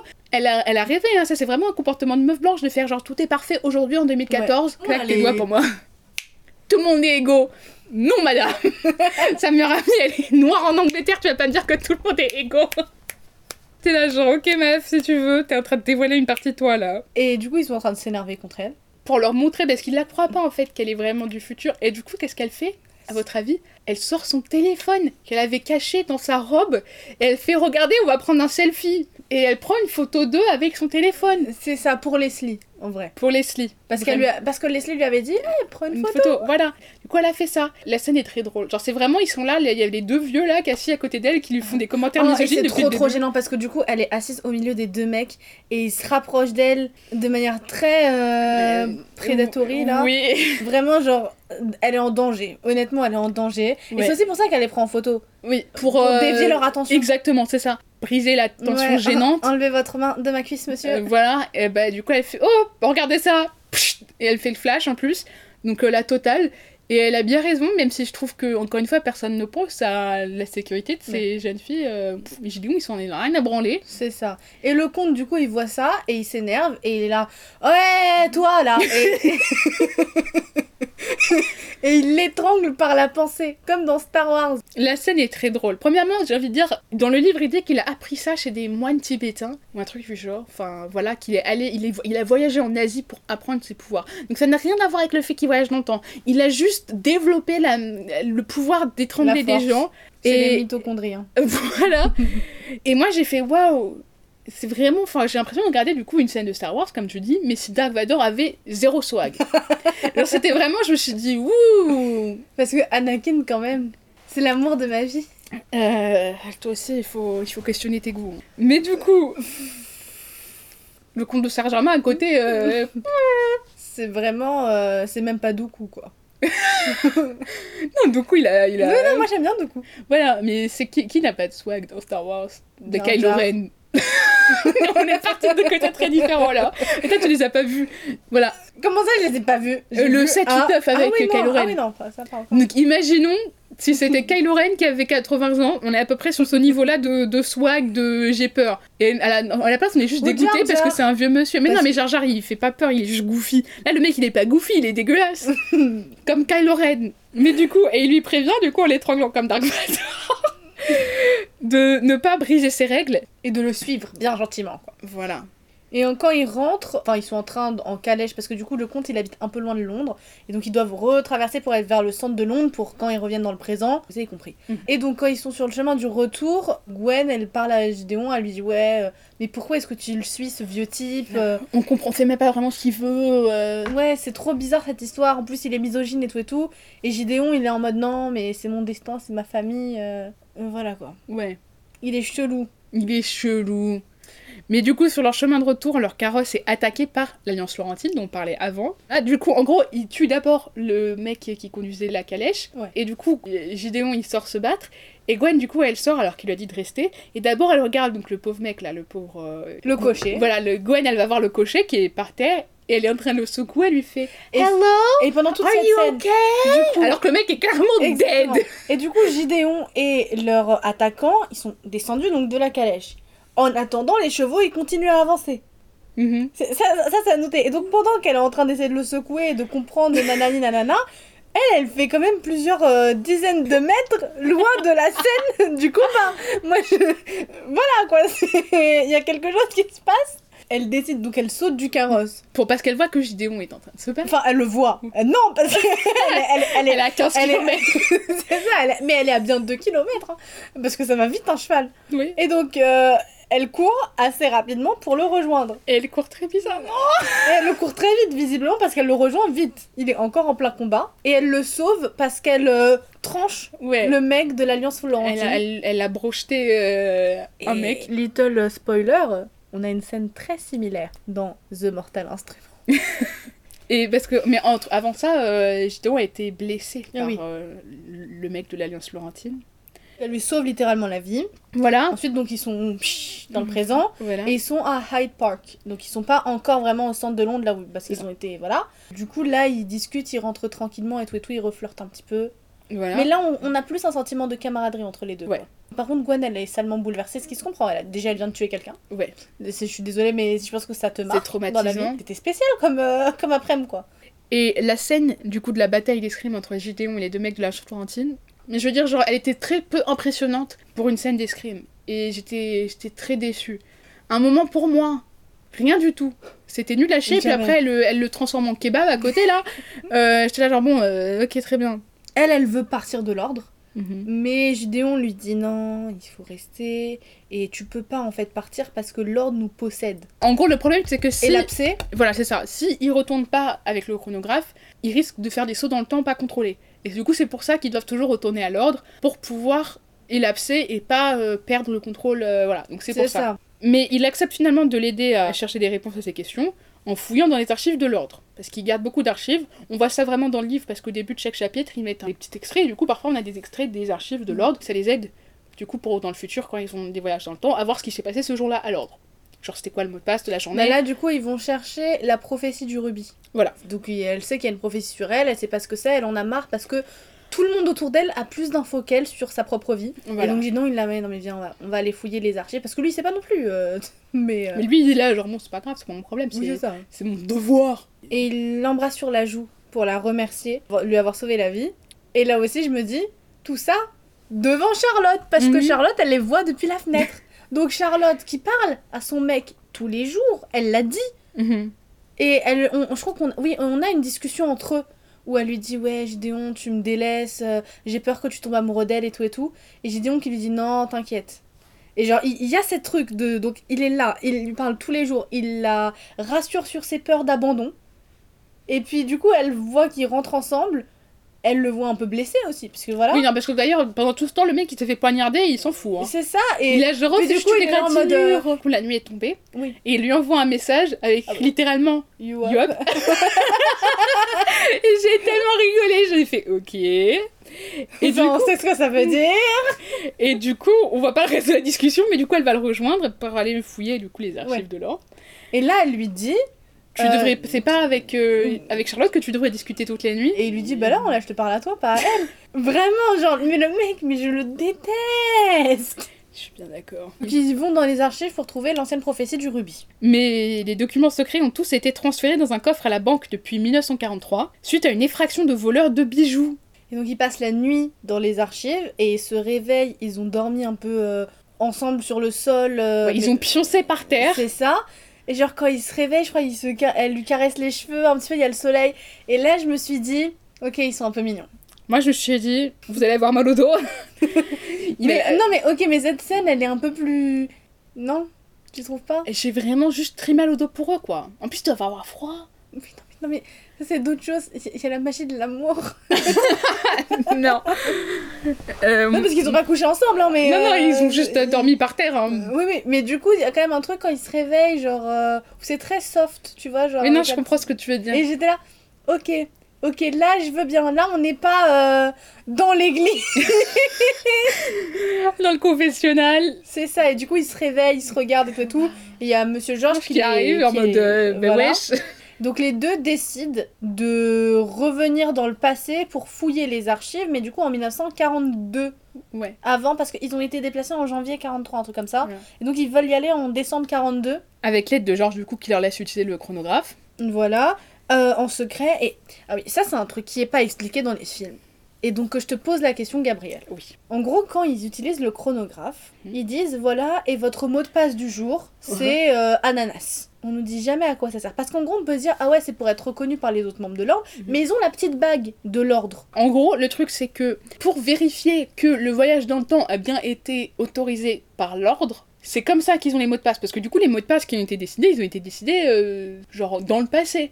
Ok. Donc c'est le mot de passe, euh, genre pendant une semaine, ils ont fait ok, pendant cette semaine, le mot de passe c'est ananas. Et du coup, s'il y a quelqu'un du futur qui arrive et qui leur fait le mot de passe c'est melon, ils vont faire non.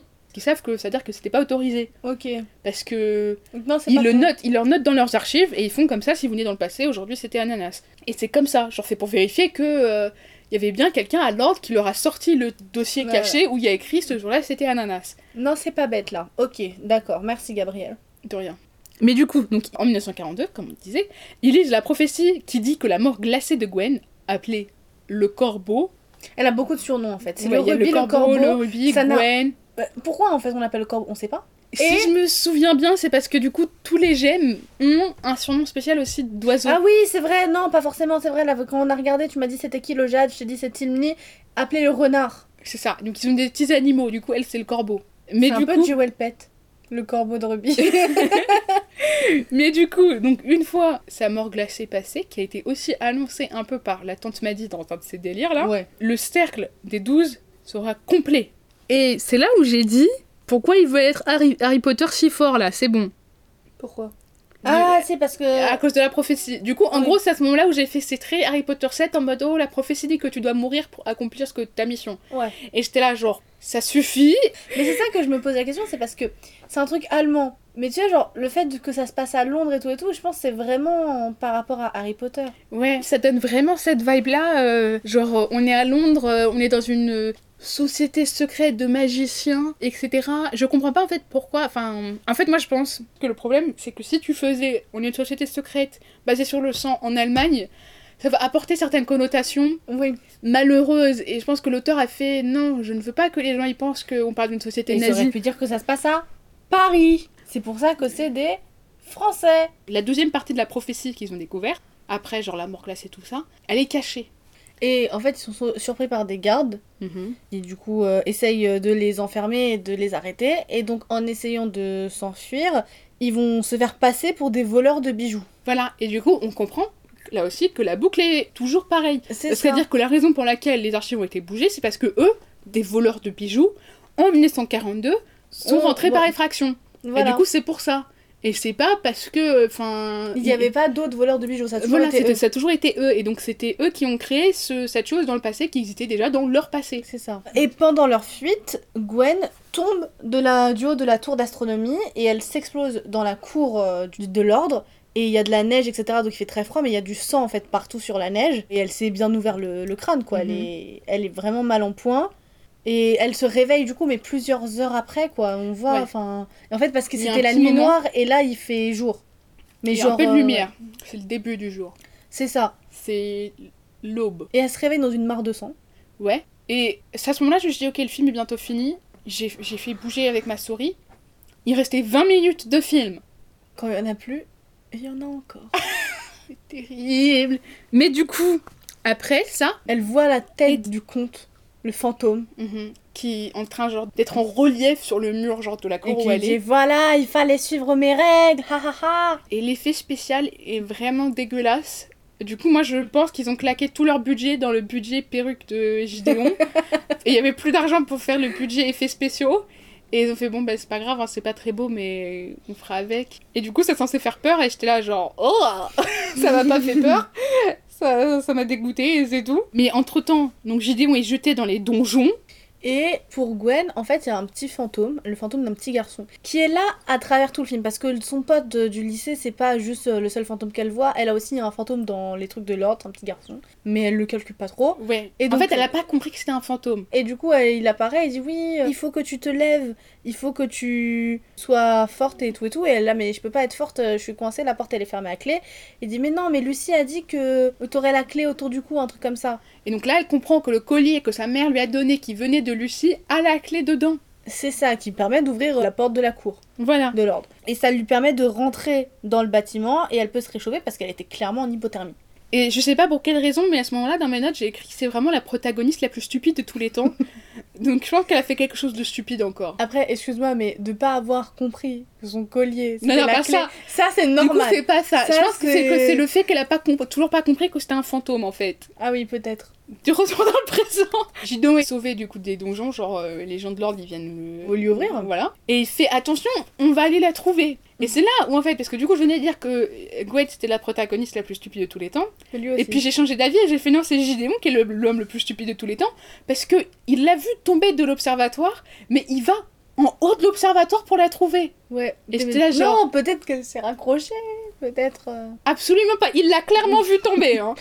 Et j'étais là, genre, ok, cet homme est stupide. Donc après ça, il l'a Ah. retrouvée à l'intérieur qui est inconsciente et qui est en train de mourir d'hypothermie. Et avant que Gideon arrive, on a donc le grand chef de l'ordre qui est là en mode bah la mort glacée du corbeau quoi. Enfin. Voilà. Et du coup, il décide, ah ouais, on va pas lui sauver la vie, c'est la prophétie. C'est la prophétie. Mais du coup, Gideon arrive et il fait, ah, il faut lui sauver la vie. Et il la porte dans l'infirmerie. Voilà. Du coup, euh, Son chevalier blanc. son oncle Fuck, il dit, mince. Quand elle se réveille, il lui promet de toujours veiller sur elle et de la protéger. Et ça, c'est censé être une scène aussi très mignonne. Moi, j'ai pas aimé. Et à ce moment-là, je me suis dit, oh, non, il va encore la pécho. Et puis je me suis dit, est-ce que c'est enfin la fin du film? Et vous l'avez jamais Ce deviné. n'était pas la fin du film. Mais vraiment, à cette scène, je me suis dit, ah, c'est bon, bah c'est fini. C'était pas fini. Et vraiment, mais insupportable. Et euh, j'ai cru qu'il allait l'embrasser quand il était endormi aussi. Je me suis dit, oh non, Blanche-Neige. Et au final, il l'a pas fait. Mais j'avais trop peur de ça. Moi aussi. Mais du coup, quelques jours plus tard, quand elle est rétablie, Gwendoline, accompagnée par Gideon, va au bal du lycée en portant la robe de sa cousine. Et à ce moment-là, je me suis dit, mais. Mais pourquoi on veut pas nous dire que Lucie c'est sa daronne oui. Parce qu'on le sait, on l'a compris. Mais du coup, elle découvre sur une photo de famille que le fantôme du petit garçon qu'elle a vu depuis le début du film est en réalité le fantôme du petit frère de son grand-père. Et elle en conclut donc que sa magie du corbeau, c'est de voir les fantômes. Et c'est là où je me suis dit, après m'être dit c'était elle la protagoniste la plus conne de tous les temps, et qu'en fait non c'était Gideon, j'ai fait non j'avais raison la première fois, c'est bien Gwen la personne la plus Parce que- stupide de tous les temps. mais du coup, James, elle pense que c'est qui Elle pense que c'est un mec. Sortez les, les mecs qui sont un peu trop à fond dans l'histoire. Et puis c'est tout. Non, parce que vraiment, elle est là, genre, oh mon dieu, c'était un fantôme. Et. Oui Oui, Gwen, c'était un fantôme, voilà, comme tu en vois. Et dans le livre, ça, c'est pas un plot point. En gros, dans le livre, elle sait depuis le début qu'elle voit des fantômes et des gargouilles. Mais du coup, genre, elle est pas en mode, oh mon dieu, il y a un fantôme. Genre, elle connaît déjà son fantôme de Mozart, l'opéra rock. Et, et du coup, euh, quand elle voit le petit garçon, qu'elle voit que personne lui parle, elle fait Ah oui, lui aussi c'est un fantôme. Là, elle est juste, elle met Là, deux elle heures à comprendre qu'elle voit des fantômes alors qu'elle voit des fantômes pendant tout le film. C'est vraiment relou. Et puis après, du coup, au bal de promo, Gwen et Gideon sont en train de danser. Gideon l'embrasse comme ça devant tout le monde. Et surtout, devant Charlotte. Ils ont jamais rompu. Jamais. On n'a jamais la scène de Gideon qui dit à Charlotte Écoute, Charlotte, c'était sympa avec toi, mais moi maintenant j'aime bien Gwen, donc euh, c'est fini. Jamais, jamais on a ça. Hein. Et donc Charlotte, elle les regarde, énervée. Et le truc le plus bizarre, c'est que la caméra, elle nous montre qu'il y a le prof à côté. Et que-. Whitman. c'est ça, et qui regarde Charlotte et qu'ils échangent un regard en mode lui aussi il a le et t'es là, mais C'est quoi tes pourquoi t'en as quelque chose à foutre de la vie amoureuse de Gwen genre On sait pas. Mais attends, à ce moment-là du film. peut-être que Whitman et Charlotte ils vont se pécho. Non, mais il y avait un peu un sens de gênance comme ça, et je me suis dit, mais ils vont pas faire ça parce que voilà. Mais la tension, la tension était très bizarre. Mais du coup, à ce moment-là du film, ma mère, elle est rentrée dans ma chambre quand je suis en train de regarder, et elle a regardé Gideon, elle a fait euh, Ah, he's ugly J'ai fait oui, maman Du coup, je pense que moi, c'était, on, on était tous d'accord. Mais du coup, cette scène au bal, j'étais là, genre, hmm, Twilight. La fin du premier film Twilight, c'est exactement la même scène là, quasiment. Parce que, du coup, dans la fin du premier Twilight, désolé spoil pour Twilight qui est sorti en 2008, Edward et Bella vont au bal de promo ensemble et ils s'embrassent en dansant, comme Gideon et Gwen là. Et pendant qu'il y a Victoria, une femme rousse, qui les regarde. qui les regarde en pleurant. Et j'étais là, genre, c'est exactement la même scène. chose, ouais. Sauf qu'elle est dans le truc, alors que Victoria n'est pas dans À le l'exception, je dirais que bah, du coup Twilight ça se passe sur une année, parce que c'est Oui. le bal de fin d'année. Là c'est le bal de Noël. Le film se termine enfin, et là pour être honnête, en fait moi j'avais arrêté le film avant. J'ai pas vu cette, scène. Euh, je- vraiment, je, je m'en rappelle parce que je l'ai vu la première fois, et puis après j'y suis retournée parce que tu m'en as parlé. Oui, Mais moi j'avais mis sur pause à la fin, je croyais que c'était fini. J'étais là, c'est bon, je comprends. fini. Je me rappelle pas de cette... Enfin j'ai pas vu cette scène. Du coup, le film se termine enfin sur Paul et Lucie qui s'enfuient de nouveau du même groupe, enfin encore d'un groupe de gens euh, capuchonnés qui les pourchassent. Et du coup, ma première pensée quand j'ai fini ce film là, quand on est arrivé à cette scène, du coup, il, il saute dans l'eau en, en mettant le chronographe, enfin bon, on s'en fout. Je me suis dit, j'ai envie de voir la suite, mais c'est parce que j'ai absolument rien compris à ce que je viens de regarder. Et que je veux comprendre. Parce qu'on vous donne aucune réponse dans le film. Ouais, on vous On vous donne que, que, des, des questions. questions. et c'est pour ça, et du coup, euh, je me suis dit, j'ai la flemme en fait, j'ai pas envie de les regarder, du coup, je vais faire le truc qui va me prendre plus longtemps à faire, c'est-à-dire lire les livres. Ça n'a pas répondu à mes questions non plus. Mais si plus- vous voulez que Gabriel regarde ces films, vous savez ce que vous devez faire. C'est ça, vous nous mettez une note, vous faites, oui, euh, j'ai envie que Gabi souffre. Euh, après, euh, dans mes souvenirs, le deuxième film est le meilleur de la trilogie et il est vraiment regardable. J'ai aucun souvenir du 3, donc j'ai peur. Mhm. Mais euh, je l'ai en DVD. Ok. Mais donc voilà, c'était très très long. Comme le film. Et je te propose qu'on passe à The Mortal Instrument. Mhm. Je suis prête. Ça va être long aussi. Je suis vraiment désolée.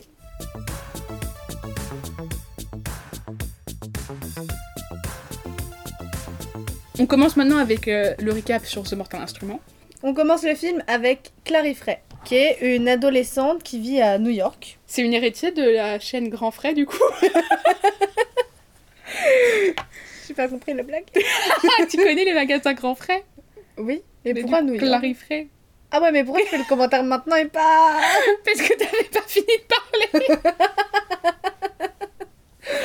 La blague vient de me venir, vraiment, ça fait un moment Moi j'aime bien comment le film commence parce que la caméra, il y a des effets où on zoome sur plein d'éléments du décor et ça set up en fait des éléments de l'intrigue et j'aime bien.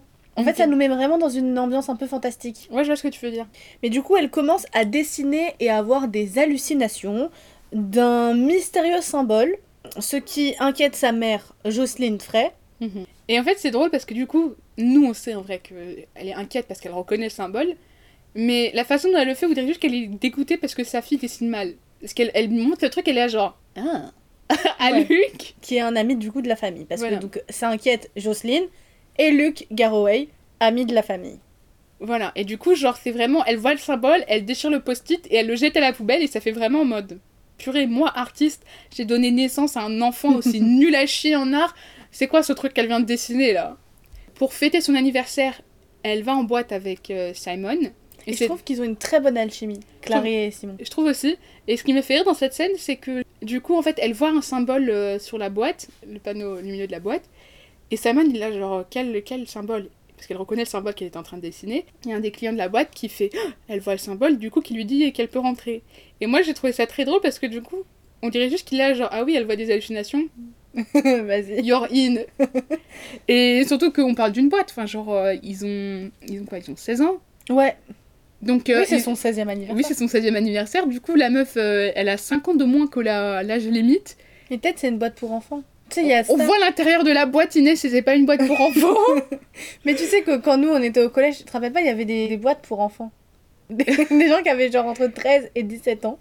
Et tu pouvais aller en boîte, il n'y avait pas d'alcool, et tu pouvais louer une limousine qui venait te chercher au bout de la rue là pour faire 5, 5 T'es une protagoniste pour une télé-réalité MTV ou c'est. Non mais avec mes potes on réfléchissait si on voulait y aller, mais ça coûtait très cher. je, comprends, je pense que Inès, là, on est vraiment en train de découvrir que t'es vraiment allée en, en école privée, quoi. Ouais. Moi, je sais pas. Mais on n'y J'ai- est pas allé. Oui, mais vous saviez ce que c'était. Moi, j'ai aucune idée de quoi t'es en train de parler, là. Moi, tu sais ce qu'on faisait? On allait Bah, à Carrefour Ok, bah et genre. on traînait une- dans le parc. Ok, bah, c'est genre une boîte. Mais je veux dire, euh, jamais de ma vie, mes potes ont fait. On, allait- on va aller en boîte de collégiens, là. euh, boire nos capricènes, euh, non. Du coca plutôt, mais oui. Mais du coup, euh, donc, donc elle est en- avec son pote Simon Lewis qui a un crush secret sur elle, qu'il cache très mal. Ouais, très très mal, tout le monde le sait. Oui, sa sauf- mère le sauf- sait, sa mère elle lui fait le commentaire de la première scène d'ouverture du. Sauf euh, Clary qui est là genre, mais non, Non. on est amis C'est mon meilleur ami. Voilà, Est-ce que vous croyez en l'amitié fille-garçon répondez sur le Q&A à la fin de l'épisode.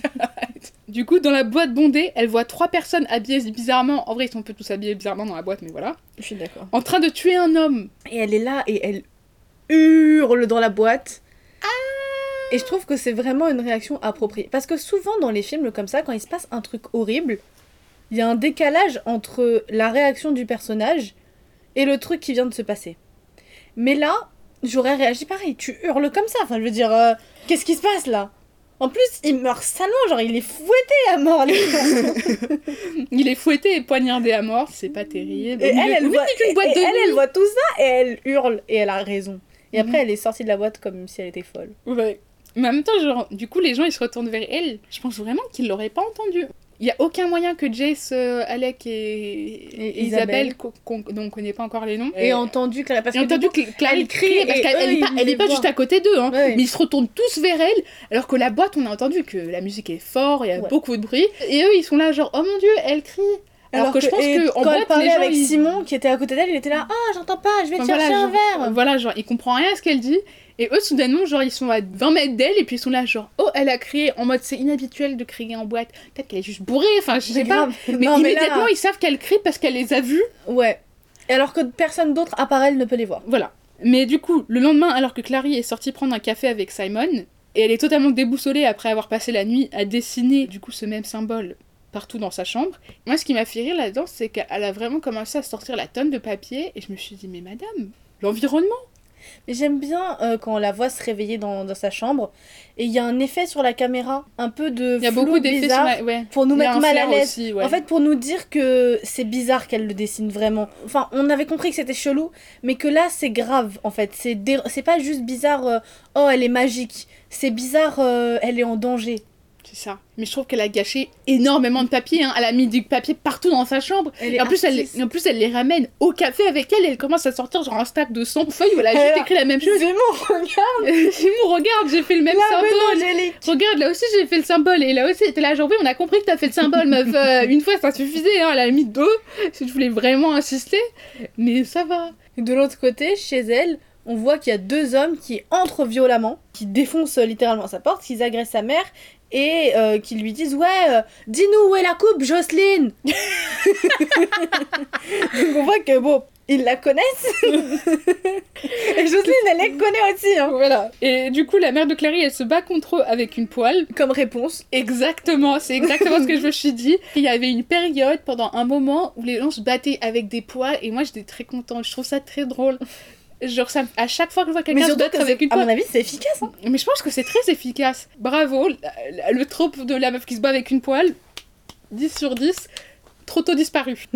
Et du coup, la mère de Clary, elle essaye d'appeler sa fille pour dire de pas rentrer à la maison et euh, de prévenir Luc. De dire à Luc que euh, Valentin l'a retrouvé. C'est qui Valentin? C'est ça. Et en fait, elle arrive pas à appeler Clary du coup. Enfin, genre plusieurs fois, parce que du coup, c'est au bout d'une dizaine d'appels que Clary décroche. Et euh, en fait, moi je me dis, mais en fait, pourquoi déjà elle lui envoie pas un SMS Voilà, comme ça parce elle peut que, le lire. parce que là, elle est dans la salle de bain, quoi, voilà, peut lui écrire par message. Pourquoi elle lui laisse pas un message vocal? Mais non, en fait, elle continue d'essayer de l'appeler, elle essaie d'appeler Simon, ça répond pas, ça répond pas. Mais ça se trouve, euh, ils sont au café, ils ont posé leur téléphone en mode ne pas déranger et. Voilà, ils entendent Voilà. Donc pourquoi elle laisse pas de message vocal Mais du coup, elle boit une potion qui la plonge dans un profond coma. Et j'ai trouvé que cette scène, elle était un peu inutile à ce stade-là de l'histoire. Moi, j'ai trouvé qu'elle était très drôle la manière dont elle s'évanouissait. Genre, elle était vraiment. En gros, genre, parce que du coup, t'as le mec qui est en train de faire genre Shining à travers la porte de la salle de bain. et puis, elle, elle est là, genre. hmm, en train de tomber. Mais moi j'ai trouvé que cette scène, elle aurait été beaucoup plus utile Mhm. en flashback plus tard dans le film quand elle va chez Luc, Clary. Oui. Pendant que du coup il parle avec Luc et tout et tout, qu'on Mhm. voit cette scène en flashback, Ouais, ça aurait été plus dynamique parce que là c'est très long. je comprends ce que tu veux dire. Je pense qu'en fait, c'est beaucoup pour des personnages qu'on connaît pas trop. Ouais. De nous montrer autant de genre urgence, on est un peu là, genre, ok. Surtout que c'est en parallèle avec, euh, du coup, la scène avec Larry. euh, dont on va parler dans deux secondes. Voilà. Et, euh, et du coup, on est là, genre, bon, euh, c'est bon, j'aurais juste dû voir la voir agiter une poêle et puis euh, s'évanouir très drôlement. Enfin, c'était un peu Marion Cotillard aussi. Mais genre, j'aurais ça, j'aurais j'aurais aimé voir ça à la limite. Et puis après, quand il parle à, à Luc, on aurait pu voir leur dire qu'ils cherchaient la coupe et qu'ils ont demandé à Jocelyne et elle s'est battue vaillamment. Et voilà, genre, on fait abréger un peu. Puis ils ont une coupe de merde, j'ai pas envie de les voir Oui, parce qu'après plus cette, que... cette, cette scène, il nous la raconte après. Oui, voilà. Mais du coup, de son côté, Clary, elle a été suivie au café par le mystérieux jeune homme qu'elle a vu tuer quelqu'un la veille. L'amour de ma vie. Ok, c'est un tueur, Inès, mais passons. Jace Wayland, joué par Jamie Campbell Bower, on l'a déjà dit. Mais l'amour de ma vie. Ok. Mais du coup, personne d'autre que Clary, elle peut, ne peut le voir, et du coup, les gens, ils se retournent parce qu'elle est en train de lui gueuler dessus. Et euh, du coup, Jace lui dit que si elle peut le voir lui, et aussi euh, si elle peut voir le symbole, hein, en fait, elle n'est pas vraiment humaine. Mhm. Donc, ils sont interrompus par l'appel de la mère de Clary, Voilà. qui a réussi quand même avant. Et Clary rentre chez elle en courant, parce qu'elle comprend que c'est alarmant, même si sa mère lui fait Ne Ne rentre pas à la maison Et Clary, elle fait Ok, j'arrive Et puis elle y va euh, en courant. Et du coup, chez elle, Clary, elle retrouve son appartement saccagé. J'espère qu'ils sont pas locataires. Parce que là, ils ont défoncé l'appartement. Non, La caution, elle va sauter. Mais là. non, parce qu'ils sont d'une famille riche quand même de base. Et ensuite, elle est attaquée par une créature à l'allure de chien qui est vraiment ignoble. Et je veux pas dire genre ignoble en mode les effets spéciaux sont moches. Non, les effets spéciaux sont bien. Non, c'est visqueux. C'est dégueulasse. C'est. C'est- c'est- Et ça, ça te fait peur. Ouais, ça te dégoûte C'est profondément. clairement une autre ambiance que Rouge Oui. Et elle essaie de le tuer, mais elle n'y arrive pas, et elle essaye surtout en, en faisant une explosion de gaz dans sa cuisine. Pour le tuer. Et je trouve ça pas con. En fait, elle, elle a pensé rapidement, elle est intelligente. Ouais, mais en fait, je pense que c'est juste une copie de la scène dans Indiana Jones 4 où il fait la même chose. Pas vu. Mais moi j'ai vu. Euh, une copie de la scène dans I Am a Legend. Aussi, il se cache euh, dans son frigo quand il provoque une explosion pour tuer les zombies. Voilà. Même chose. Elle, en tous les cas, le personnage, Mhm. moi, j'y aurais pas pensé. Moi, je me, j'aurais- moi, je serais, je serais taillée de mon appart. Honnêtement, je serais partie. C'est, je vois un chien, j'aurais couru, j'aurais fermé la porte, j'aurais fait un truc et j'aurais couru. Elle, elle dit, vas-y, le gaz, j'y vais. Ouais. Elle est, elle est, Intelligente. Ouais. Elle a du cerveau. c'est ça. Je Plus peux que pas moi. dire la même chose que Gwen. Quoi? Mais du coup, mais ça l'affecte pas du tout finalement. Enfin, elle pense que ça a marché et puis en fait, il se réintègre. En gros, genre, il roule en mode visqueux, il se recompose et c'est dégueulasse encore plus qu'avant. Et j'ai une histoire là-dessus. Quand j'étais petite, j'étais en Tunisie. Et en fait, c'était le... les fiançailles de quelqu'un de la famille et tout. Et donc, on faisait plusieurs villes. Et on a atterri un peu au port du désert et tout et tout. Et donc, on allait voir des gens de la famille. Et je devais on devait passer une nuit chez eux. Et quand on allait dormir, déjà, il y avait des énormes toiles d'araignée partout dans leur maison. Donc, j'ai dit, je ne mets pas un pied dans cette maison. Je... Mhm. Encore aujourd'hui, je suis rentrée dans le couloir. Et je suis ressortie, je ne sais pas à quoi ressemble l'intérieur de cette maison. Et donc j'ai décidé d'aller dormir dans la voiture. Et en attendant, en fait, dehors, il y avait un petit feu de camp. Et les, les, les, les darons étaient là en train de boire euh, des bières autour du feu, enfin voilà. Et moi, j'étais là et je me rappelle, il y avait des énormes fourmis. Euh, Énormes. mhm. Et j'avais pris. et en fait, j'étais j'étais encore un peu sur les nerfs à cause de toutes les toiles d'araignée que j'avais vues. Enfin, je me sentais vraiment pas bien. Il y avait une grosse fourmi qui était là et j'avais pris un couteau et j'avais je l'avais coupé en huit morceaux. Genre, en fait, j'étais prise. J'étais, allez, j'étais là. J'en ai marre des insectes, ça dégage. et j'étais là. Et en fait, un peu, genre, j'ai l'impression de reprendre le contrôle de ma vie. Puis après, chacun des huit morceaux a commencé à bouger séparément. J'ai hurlé, je suis partie dans la, dans la voiture et j'ai dit on, on- on se casse de là. On je, je veux partir. Je, je ne veux plus être ici. Voilà, et donc j'ai passé la nuit dans la voiture. Je sais plus si j'étais piquée par des moustiques ou quoi, mais enfin bref. J'ai des très mauvais souvenirs là, de, de cette nuit-là. Je pense que la Euh. fourmi aussi, elle en avait des mauvais souvenirs. non Elle est devenue 8 Non mais vraiment, mais en fait je pense que c'est une réaction nerveuse. Oui, c'était une réaction nerveuse Inès, je peux confirmer. Euh, Chez la fourmi, je pense aussi que c'était une réaction nerveuse, mais dans le sens littéral. mais traumatisme. Et en fait là on a un peu le même concept dans le film. Oui, c'est un peu ça. Mais du coup, ça l'affecte pas du tout. Voilà. Le jeune homme, blond, l'amour de la vie d'Inès, arrive. Il arrive en mode hyper BG. Il se la pète tellement. Et j'étais là, c'était trop drôle. Et je pense qu'il le fait exprès. Oui. Et le truc, tu vois, c'est que je me suis dit, le choix de le faire exprès à ce point, roi de la comédie. Exactement. En fait vraiment, The Mortal c'est un bon film. Mais faut prendre, faut prendre ça pour ce que c'est. Faut pas croire que c'est. En fait, je pense que le film, les gens ils pensent trop que c'est. C'est intelligent qui a un sens caché. Non, non, non, non, non, prenez le premier degré. Mais je pense, mais même pas premier degré. Je pense que justement, il faut le prendre à moitié, en premier et demi degré, parce que c'est ni premier degré ni second degré. Parce qu'ils se moquent un peu de Oui, leur oui, propre oui. truc, mais en même temps ils sont pas hyper sérieux. Mais je pense que les gens, ils regardent le film en pensant que c'est censé être hyper badass, hyper sérieux, et du coup ils trouvent ça ridicule. Alors qu'une Mm. partie du film, je pense que c'est que l'humour est censé être ridicule, censé être un peu décalé. Et du coup, Jamie, comment il le joue, c'est totalement ça. Enfin, il fait le Et mec il le joue badass. vraiment bien dans cet équilibre de euh, être sérieux mais pas trop. Voilà, parce qu'il arrive, mais genre vraiment, mais il fait des bêtises. Genre, il est là, il fait trop le mec, il se recoiffe, euh, il est là, il, Et- il, jette, il jette des, des one-liners. Simon du coup qui arrive et Clary elle est là. euh, euh, Dis-moi que tu peux le voir aussi. Et là, il y a personne et elle se retourne et ah moi non plus je peux plus le voir parce qu'il a changé de pièce. Et puis du coup après genre il le voit, Jace il dit salut je m'appelle Jace et il fait oh bah tu peux le voir et Simon il, a, il dit à Clary bah ouais je peux le voir et euh, il est là en fait. Et, et après, Simon, il va voir Clary, il dit Mais pourquoi tu traînes avec des faux blonds gothiques? Et Jace, il dit Je suis un vrai blond. hein. genre, on a à ce niveau-là d'humour. Enfin, je veux dire, et c'est pas en mode euh, ah ouais, il est trop sérieux, c'est en mode il fait les blagues, elle- la blague elle est trop. Et il dit Voilà, moi je suis un Shadowhunter, un chasseur d'ombre, et on tue les démons. Et ça, c'est un démon. Et dans la boîte, c'était un démon. Mhm. Donc t'aurais pas dû crier. Voilà, mais du coup, après, Clary, accompagnée par Jace, va demander à sa voisine Dorothea, Madame Dorothea. plus d'informations pour essayer de trouver sa mère. La voisine, donc Madame Dorothea, elle les laisse entrer avec réticence, et moi j'ai remarqué un truc direct. Genre, en gros, tu vois, à côté de sa porte, on voit de l'encens, et elle le fait brûler sur un bout de papier. Ah Au-dessus de son piano Ça fout le feu. Et j'étais là, genre, Madame, incendie Surtout que la meuf en dessus, elle vient de causer une gas explosion, là, et elle en a rien à foutre elle est en train de vivre sa best life.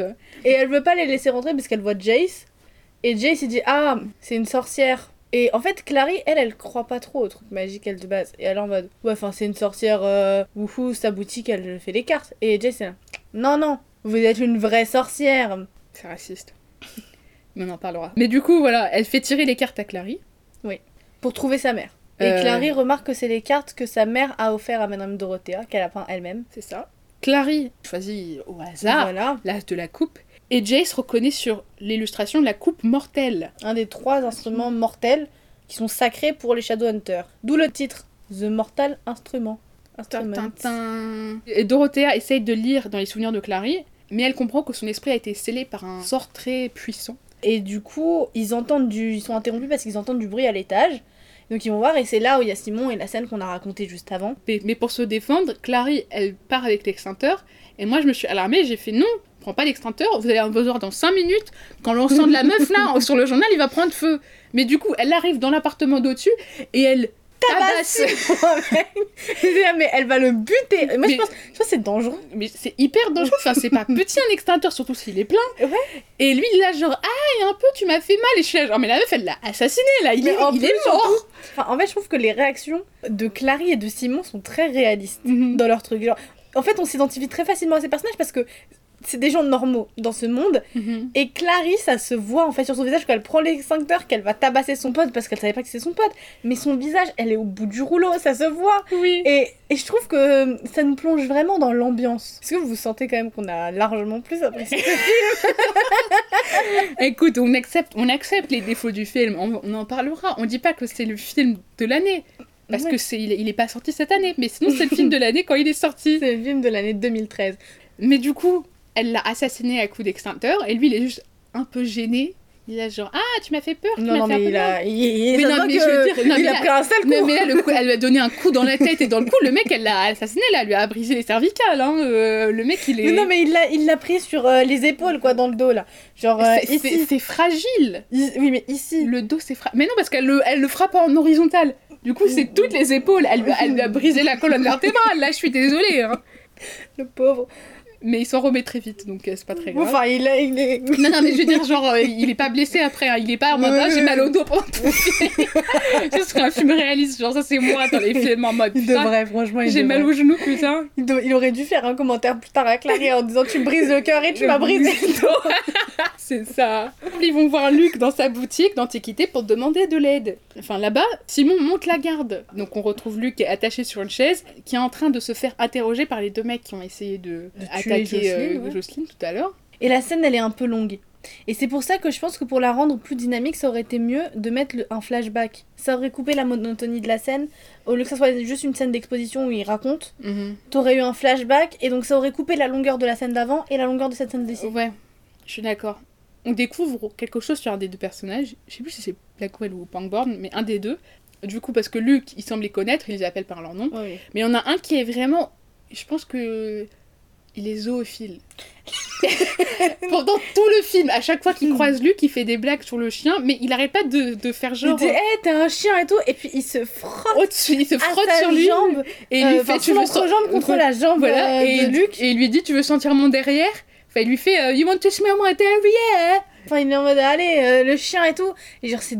Il, il veut le voir vraiment se transformer alors qu'il est plus violent quand il se transforme. Enfin, Et il est il est là en.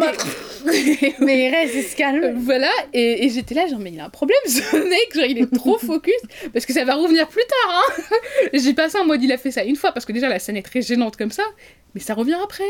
Et pendant du coup que Blackwell et Pangborn interrogent Luke, Luke avoue que en fait il en a rien à battre de la mère de Clary et de Clary et que si il est resté à leur chevet toutes ces années à littéralement faire le toutou, hein, Mhm. euh, c'était pour savoir où est-ce que Jocelyn avait mis la coupe pour pouvoir lui la ramener lui-même à Valentin, Valentine et rentrer dans ses bonnes grâces. Et donc euh, là en fait euh, bah, il sait pas où est la coupe quoi mais du coup Jocelyne le fait qu'elle soit dans le coma il sent pas la race. hein. Voilà. Et Clary, au- Mais voilà, et qu'au au fond ça l'arrange parce qu'elle était chiante. Voilà. Mais du coup, Clary, elle entend tout, et dans sa surprise, elle fait un bruit et elle révèle sa présence aux, aux- aux autres, là.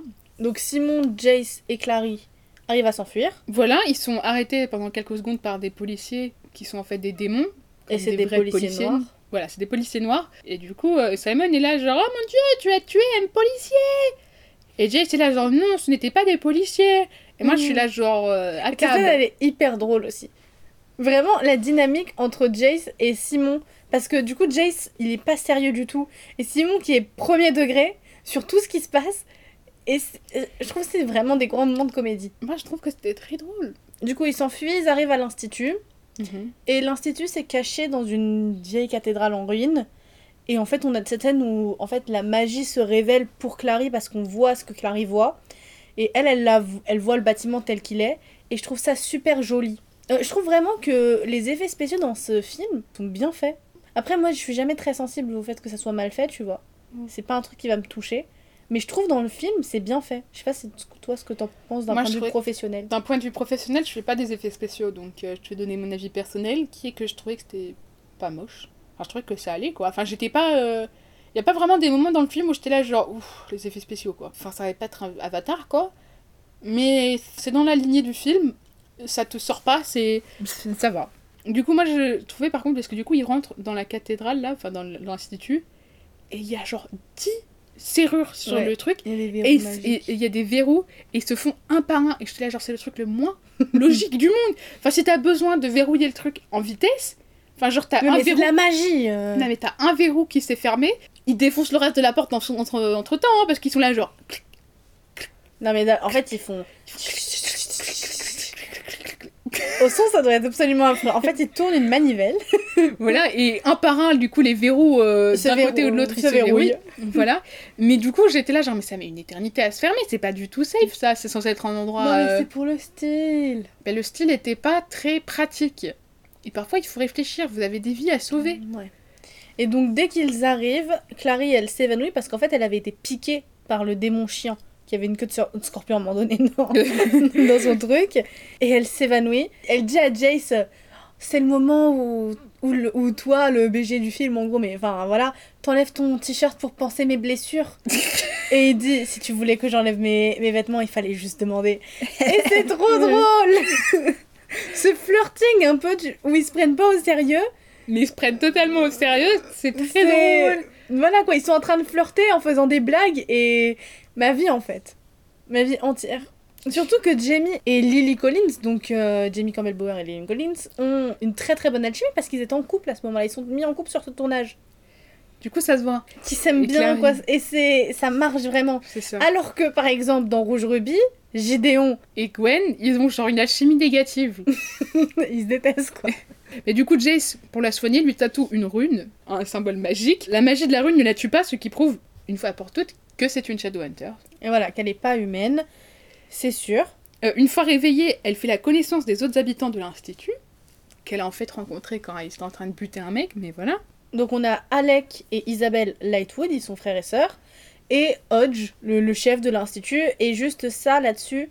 En fait, je trouve ça dommage parce que dans le film, et c'est un truc qui est reproché en plus, en gros, dans les livres, Hodge, c'est un personnage qui a l'âge des parents des protagonistes, De Jocelyn mais un et- petit peu moins. Alors que là, il est beaucoup plus vieux, et c'est pour faire euh, Dumbledore, euh, Gandalf, etc. C'est pour faire le vieux sage. Mhm. Et je trouve ça bête parce qu'il est censé être assez proche en âge 2. Ouais, mais d'ailleurs, avant que tu. euh, Désolée de t'interrompre, un fun fact, c'est que c'est le fils, enfin, le mec qui joue Hodge, c'est le fils de l'acteur qui joue Dumbledore dans le premier et le deuxième film. euh, Voilà, donc Harry ça Potter. vous donne une idée de l'âge qu'il a. Mais normalement, il est censé être très proche de l'âge des protagonistes. Et c'est pour ça que leurs rapports sont censés être un peu plus de confiance, Mhm. vraiment. Et de mentorat aussi, parce qu'il est un peu plus vieux. Mais il y a vraiment une grosse confiance qui règne. Et pour ce qui va se passer dans le film, c'était c'était important, Important, je ouais. trouve. Là, il y a un peu trop de distance avec lui. C'est ça. Surtout Euh, qu'on le voit pas beaucoup parce qu'il a pas non plus une grande importance. Ouais. Ça aurait été mieux. En fait, ça aurait fait comme Percy Jackson. euh, spoiler si vous avez jamais lu les livres et que vous regardez la série actuellement avec Luke. Ouais. Tu vois? C'est ça. Je vois exactement ce que tu veux dire. Alec est très hostile envers Clary parce qu'il est amoureux de Jace et il est jaloux de leur relation naissante. Ouais. Après ça, elle apprend que les Shadowhunters sont les gardiens de l'équilibre entre le bien et le mal et qu'ils ont été créés à partir du sang de l'ange Raziel. Et ça aussi, c'est encore une scène d'exposition un peu longue où là aussi, bon, tu te dis ok. Mais en vrai, ça passe parce que euh, c'est Isabelle qui explique à Simon. C'est ça. Et en même temps, on a Hodge qui. Explique à Clary. C'est ça. Du coup, c'est pas, ça vient pas de la même personne qui fait un petit monologue pendant 20 minutes. C'est ça. Et c'est accompagné De d'images, ouais. La backstory des Shadowhunters m'a légèrement gênée, j'ai envie de dire. Parce que du coup, il fait oui. Et il commence pendant les croisades. Et là, j'étais là, genre, ça commence très mal. On en parlera plus pour- plus tard, parce que surtout que, enfin, ça, c'est pas que ça revient, mais par rapport au thème, ça revient. Mais il fait oui, tout ça, ils, ils avaient besoin d'aide pendant les croisades, du coup ils ont fait Oh les anges, aidez-nous Et ils ont fait Aidez-nous à battre ces démons, Ouais. qui sont les démons dans les croisades pour eux apparemment. Les Arabes. Voilà. Donc, euh, comment dire que c'était légèrement gênant de faire genre oui, c'est notre origine magique, notre société incroyable. En fait, Zemmour aurait pu dire la même chose. Exactement. Et ça, on dit long. C'est un dit très long, mais du coup, c'était très gênant. Genre, ils genre, oui, oui, euh, les croisés, etc. C'était les premiers Shadowhunters. Genre, euh. Et on, Clary apprend que les runes permettent aux Shadowhunters d'avoir des pouvoirs surnaturels. C'est ça qui les rend vraiment magiques. En fait, ils n'ont pas de pouvoir euh, par eux-mêmes à part le pouvoir de supporter les runes. Et ces runes, par exemple, ça les permet de, oh, de les rendre invisibles ou visibles. Et c'est pour ça qu'elle était les seules à pouvoir les voir parce qu'elle, elle a la, la vue magique. Donc les runes, ça marche pas nécessairement sur elle. Et Simon pouvait pas les voir euh, dans la boîte. Elle apprend qu'on devient Shadowhunter en descendant de parents Shadowhunter. ou en buvant directement du sang où il y a du sang d'ange dedans dans la coupe mortelle. Donc, le truc que tout le monde cherche là depuis le début. C'est ça. Valentin Morgenstern souhaite obtenir la coupe pour créer plus de Shadowhunter, ce qui interdit parce qu'il est très rare de survivre à du coup le fait de boire euh, dans la coupe. Mais pour lui, c'est important parce qu'il se dit que, comme c'est un truc qui est héréditaire, il faut absolument qu'on ait plus de Shadowhunter pour avoir euh, plus de force contre les démons. Donc il faut absolument convertir des gens magiquement avec la coupe.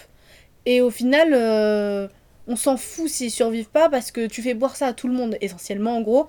Et donc il y aura tout le monde qui. Il y aura Voilà. beaucoup plus de monde qui seront Shadowhunter. Voilà, et enfin, on comprend que le principe, il est genre, oui, nous sommes une, une population mourante et il faut convertir des gens de force, euh, même s'ils meurent, pas mon problème. Et les Shadowhunters, c'est pas une population qui a beaucoup d'enfants. hein.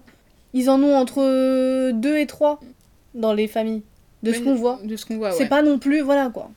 Ils se reproduisent. Mais du coup, là, on découvre encore plus du coup de la backstory de Valentin Morgenstern, parce que 16 ans avant les événements du film, Valentine avait créé un groupe de Shadowhunters qui partageaient ses idéaux, dont faisait partie la mère de Clary, Luke et Hodge, mais Valentin a créé le doute chez ses followers, car il était obsédé par le pouvoir et cherchait même à contrôler les démons en, en s'injectant du sang de démons. Et les scènes de flashback sont extrêmement bizarres, elles sont gênantes. Et ça, non, mais c'est vraiment, c'est un truc qui te met mal à l'aise. Genre, ça fait vraiment peur en oui, c'est ça. En fait, on le voit en train de genre faire un, un tourniquet là, c'est comme ça qu'on appelle ça, ouais. et de s'injecter. Et c'est très bizarre, il est en train Euh, de trembler sur la crâne. C'est la même ambiance que la pub début des années 2000-2010. euh, il faut pas pirater. Mhm. Tu vois, le piratage c'est mal. Voilà, ben, Et le, c'est ça, le le tch- piratage de sang Genre c'est très rapide, euh, les plans sont très rapides. Il y a, il y a une espèce, il y a pas de filtre aussi. Il y a un filtre. Il y a- tu vois, hop, et on voit du sang, des seringues, des machins, et on est vraiment mal à l'aise. Je suis très mal à l'aise. Mais pas mal à l'aise dans le sens c'est mal fait. Mal à l'aise dans le sens euh, c'est l'ambiance qu'ils veulent, enfin c'est l'émotion qu'ils veulent te faire ressentir. Voilà, il est, il est flippant le mec. Et surtout qu'il a fait du coup des défenses sur lui, comme on a dit, mais aussi sur la mère de Clary. Parce que c'était sa compagne. du coup, plot twist, Valentine et Jocelyn, chip, dégueulasse. Donc pour obtenir plus de pouvoir. Et là, c'était très drôle. Là, j'ai rigolé. Ils sont... Parce que du coup, il y a Hodge qui sort genre un album photo. il sort l'album photo de Valentine, euh, Jocelyn et Luc. Et les photos, elles m'ont fait trop rire. On dirait vraiment genre des photos que les gens de genre de 12 ans, ils vont mettre sur Facebook. Et En spoiler, mode euh, on est stylé Ouais. et spoiler, mais ça, enfin, en fait c'est pas grave si on vous spoil parce que ça serait sur le deuxième film, il n'y a pas de deuxième film. Euh, mais Luc, Valentine et Jocelyn, c'était ça le OG euh, euh, triangle amoureux. Mhm. C'était eux trois.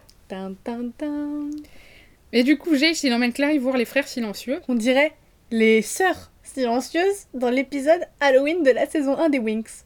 Waouh Je vais te montrer une Je te vidéo. crois. Non, mais je te te montre crois. beaucoup de choses en fait, Gabrielle. Mais c'est pas moi, On c'est sur que- Instagram que... tu vas devoir le montrer. hein. Oui, non, mais, mais Moi, je te crois, je sais exactement de quoi tu parles. c'est faux. Elles ressemblent à quoi?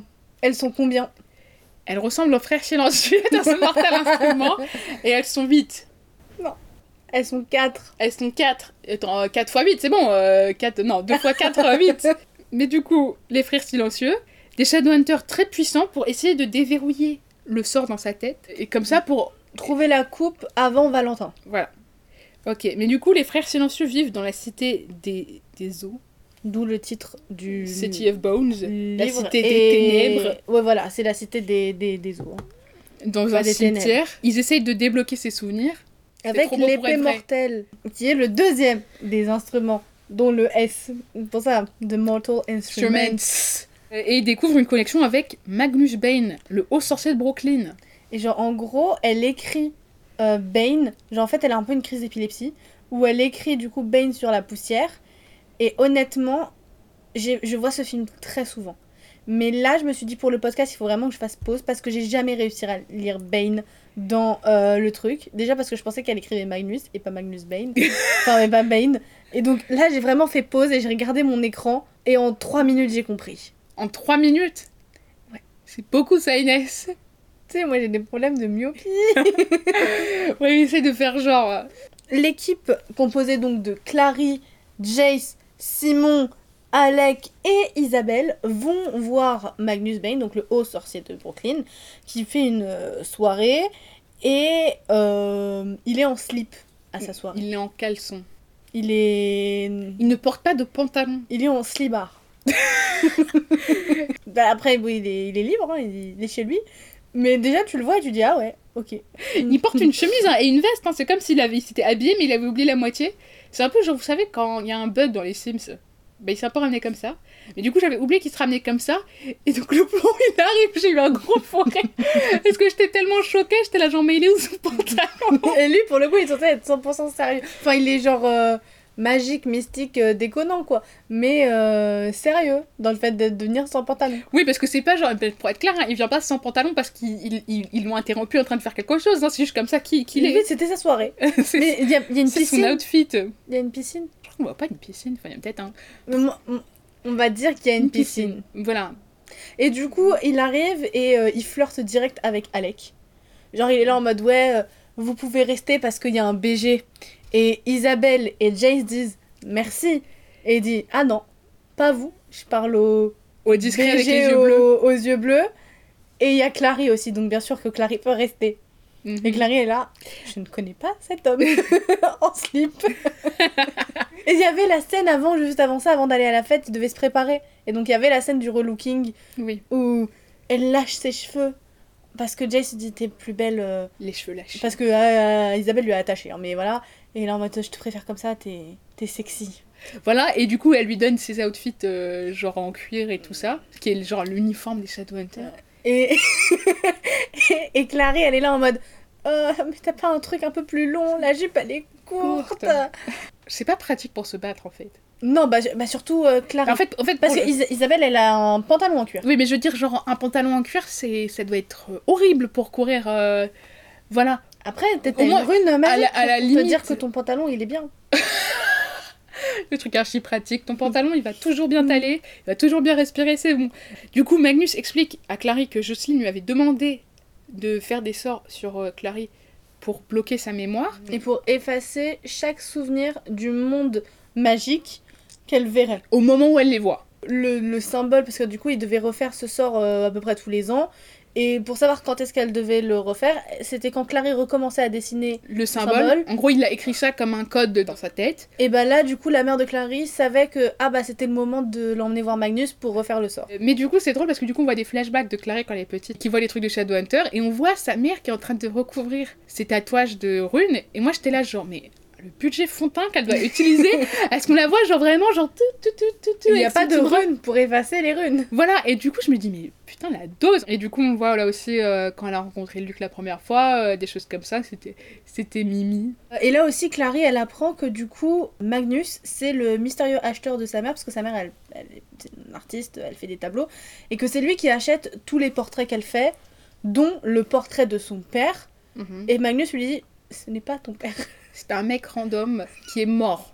Que ta mère, elle était commissionnée pour faire son portrait, et puis après, la famille, elle en voulait plus, donc... euh, j'ai acheté, enfin voilà, c'est moi qui, c'est votre, je suis votre sugar daddy, c'est moi qui suis la raison pour laquelle vous avez de l'argent à la maison. C'est horrible, mais oui, du coup, j'aurais dit à genre, non, désolé, c'est un soldat random, euh, c'est pas ton daron.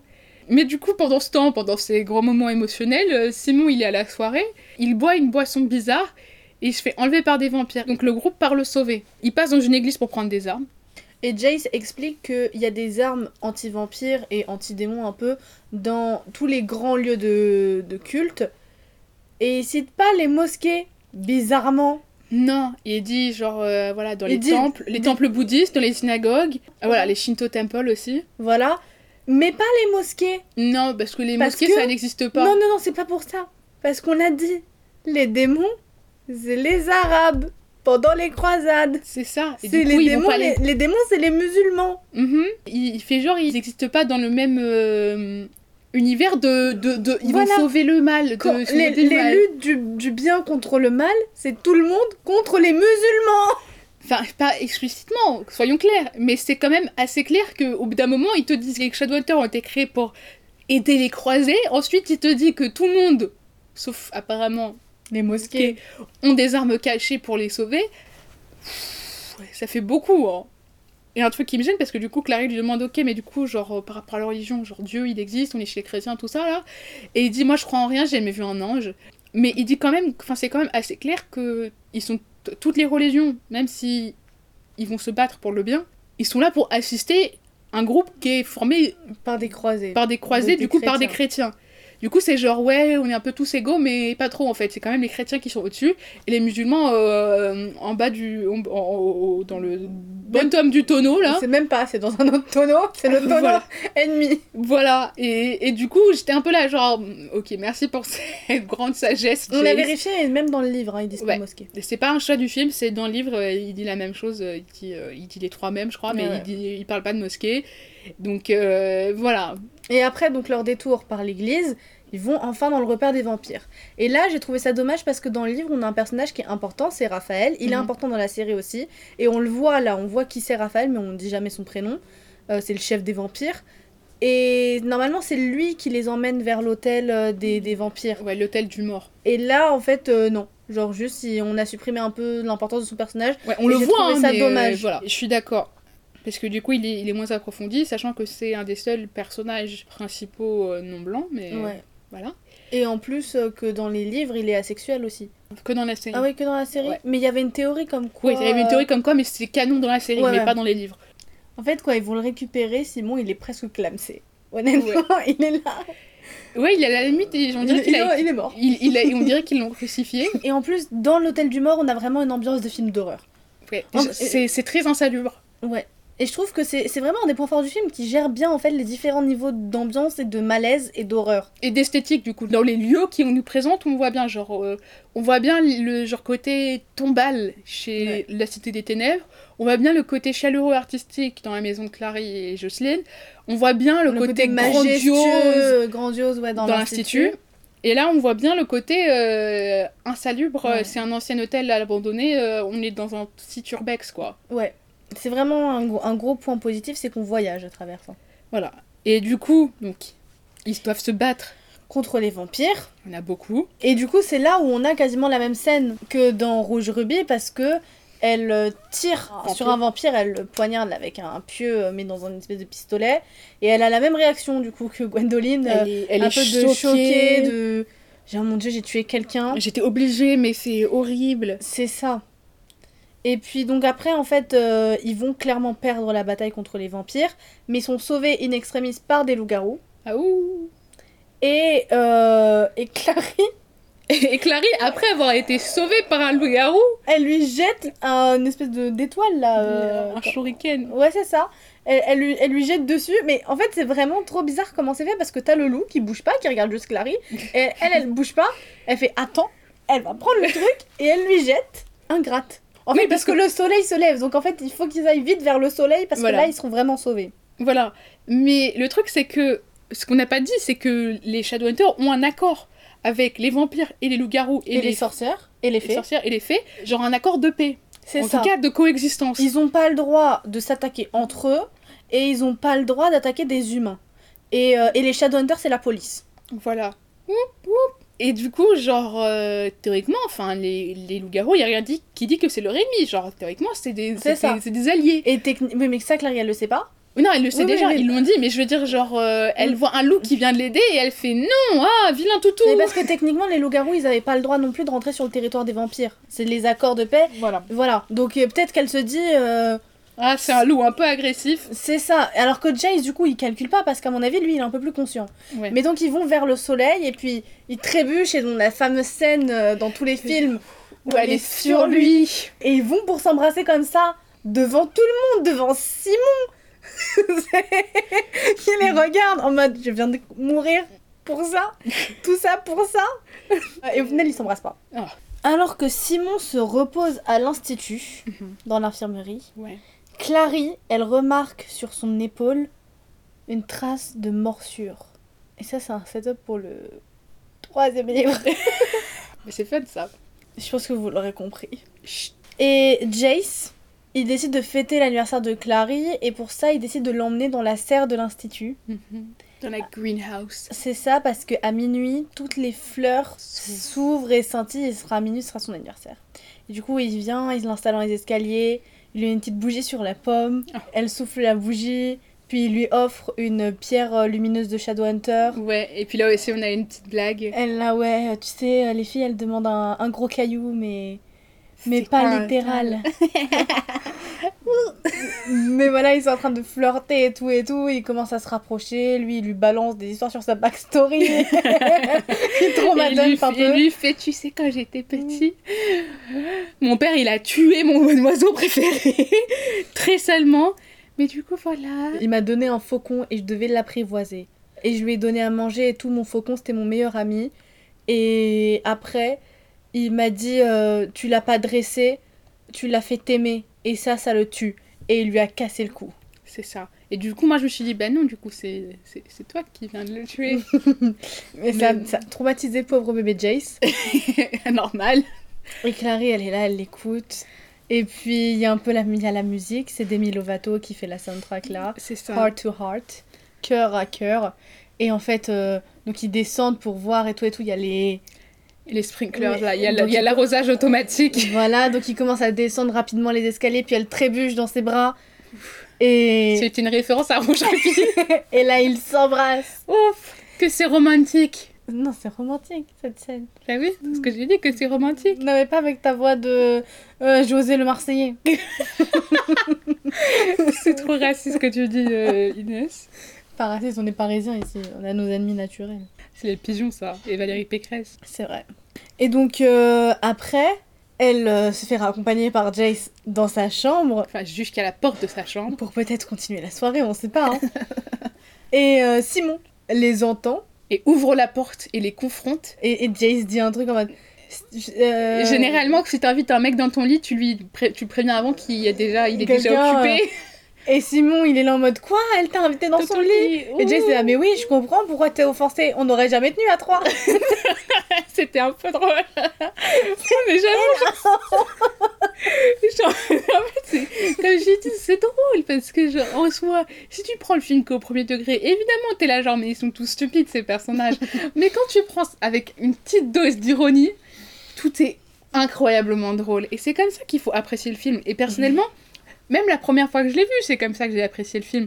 J'étais là, euh, du haut de mes 14 ans, à faire Oh mon dieu, Jace, roi de la comédie, ou Simon, roi de la comédie, quand, euh, quand il a fait peur à Jocelyne, qu'elle a dit d'où Jésus, il a fait non, désolé, c'est juste moi. J'ai rigolé. Ouais. C'était la blague de l'année pour moi. Et, et après, Jace, du coup, il repart vexé dans sa chambre. Et Simon, il laisse Clary entrer dans sa chambre. Et puis lui aussi, il décide de se casser de l'institut. Mais- euh, Voilà, il mais lui fait une crise de jalousie. en Et là, il lui dit qu'il est amoureux d'elle. voilà. Et il dit C'est moi qui ai toujours été là pour, toi. Mais il fait de la peine un peu, Simon, pour le coup. C'est pas autant euh, meilleur ami incel euh, qu'on peut penser. Quoi. Oui, non, il fait, pas- il fait pas l'incel, il, il est vraiment blessé, mais faut, Mais faut se doser. ressaisir, là, faut Après, se c'est vrai que du coup, Il est très méchant avec elle en fait, c'est ça Oui. le problème. Mais c'est vrai que du coup, Clary, Jocelyne, elle le dit au tout début du film, elle joue un peu avec ses sentiments. Oui, mais Genre, euh, tu sais très bien que qu'il t'aime bien et pourtant euh, tu continues à maintenir ce truc ambigu et tout et tout et jamais vraiment le recadrer. Et Clary est là, oh non, je vois pas de quoi tu parles. Mais du coup, il rentre, euh, il décide de rentrer chez lui. Et du coup, après, enfin, en faisant des recherches dans la bibliothèque, Clary, elle découvre qu'elle est capable de cacher des objets dans genre du papier. En fait, elle a une tasse et elle a, une- elle a un carnet et elle pose sa tasse sur son carnet. Et la tasse, elle est dedans, le carnet. Ouais. Genre, elle est, en- elle est passée en 2D. Et elle se dit, waouh, j'ai des pouvoirs euh, spéciaux quand même. Voilà. Et il lui fait euh, Ah, ta maman aussi, elle savait faire ça. Un don familial. Euh, pouvoir mettre des trucs en 2D comme ça, quand ton travail c'est de faire des tableaux, c'est facile. Hein. Enfin, c'est ça, te, ça te facilite la vie, quoi. Et du coup, bah, quand elle met sa tasse dans son carnet, elle comprend où est-ce que sa mère a caché la coupe. Est-ce que vous l'avez compris? 1, 2, 3. Soleil. Non, il faut compléter, Gabriel. Dans l'as de la coupe, sur le tarot de. Madame Dorothée. C'est une chanson de Taylor Swift, hein, Dorothée. Hein. Pourquoi c'est mon problème Je t'informe. Faut pas m'informer. Du coup, euh, avec Alec, Jace et Isabelle, ils vont voir Madame Dorothée pour euh, récupérer du coup la coupe mortelle. Pendant que Alec et Isabelle sont en train de repérer à- dans l'appartement de Clarisse s'il n'y a pas des traces encore de démons au cas où, Jace et Clary vont rentrer voir euh, Madame Dorothea et elle lui dit lâche tes armes. Et c'est la scène euh, de comédie euh, du, dernier, du dernier couteau. Tu sais, où t'enlèves Et puis après, il Chaque, fait encore. Et encore, et genre, pendant 20 minutes, il est en train de se désarmer. jusqu'au le petit dernier couteau dans la chaussure. Voilà, premier degré, un de mes trop préférés, à chaque fois je trouve ça drôle. Genre, ah, it lands every time, Oui. comme on dit. Genre vraiment, je m'en lasse pas. Mais c'est pour ça que je pense que c'est un... enfin, c'est c'est vraiment bon.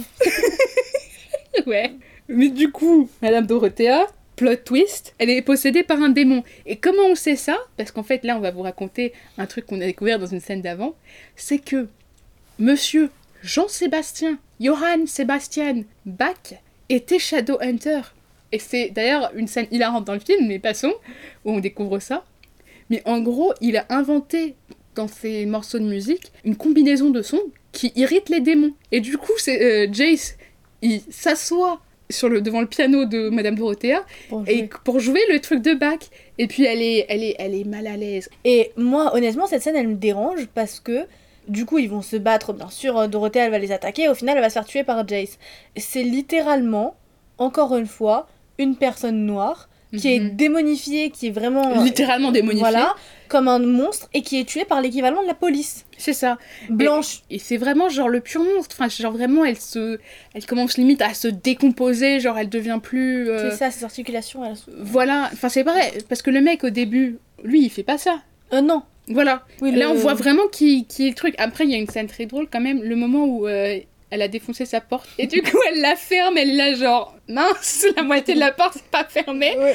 Ça, c'était drôle. J'ai rigolé. Mais pendant du coup le combat, donc ils arrivent à la tuer. Ouais, par contre, ils ont galéré. hein.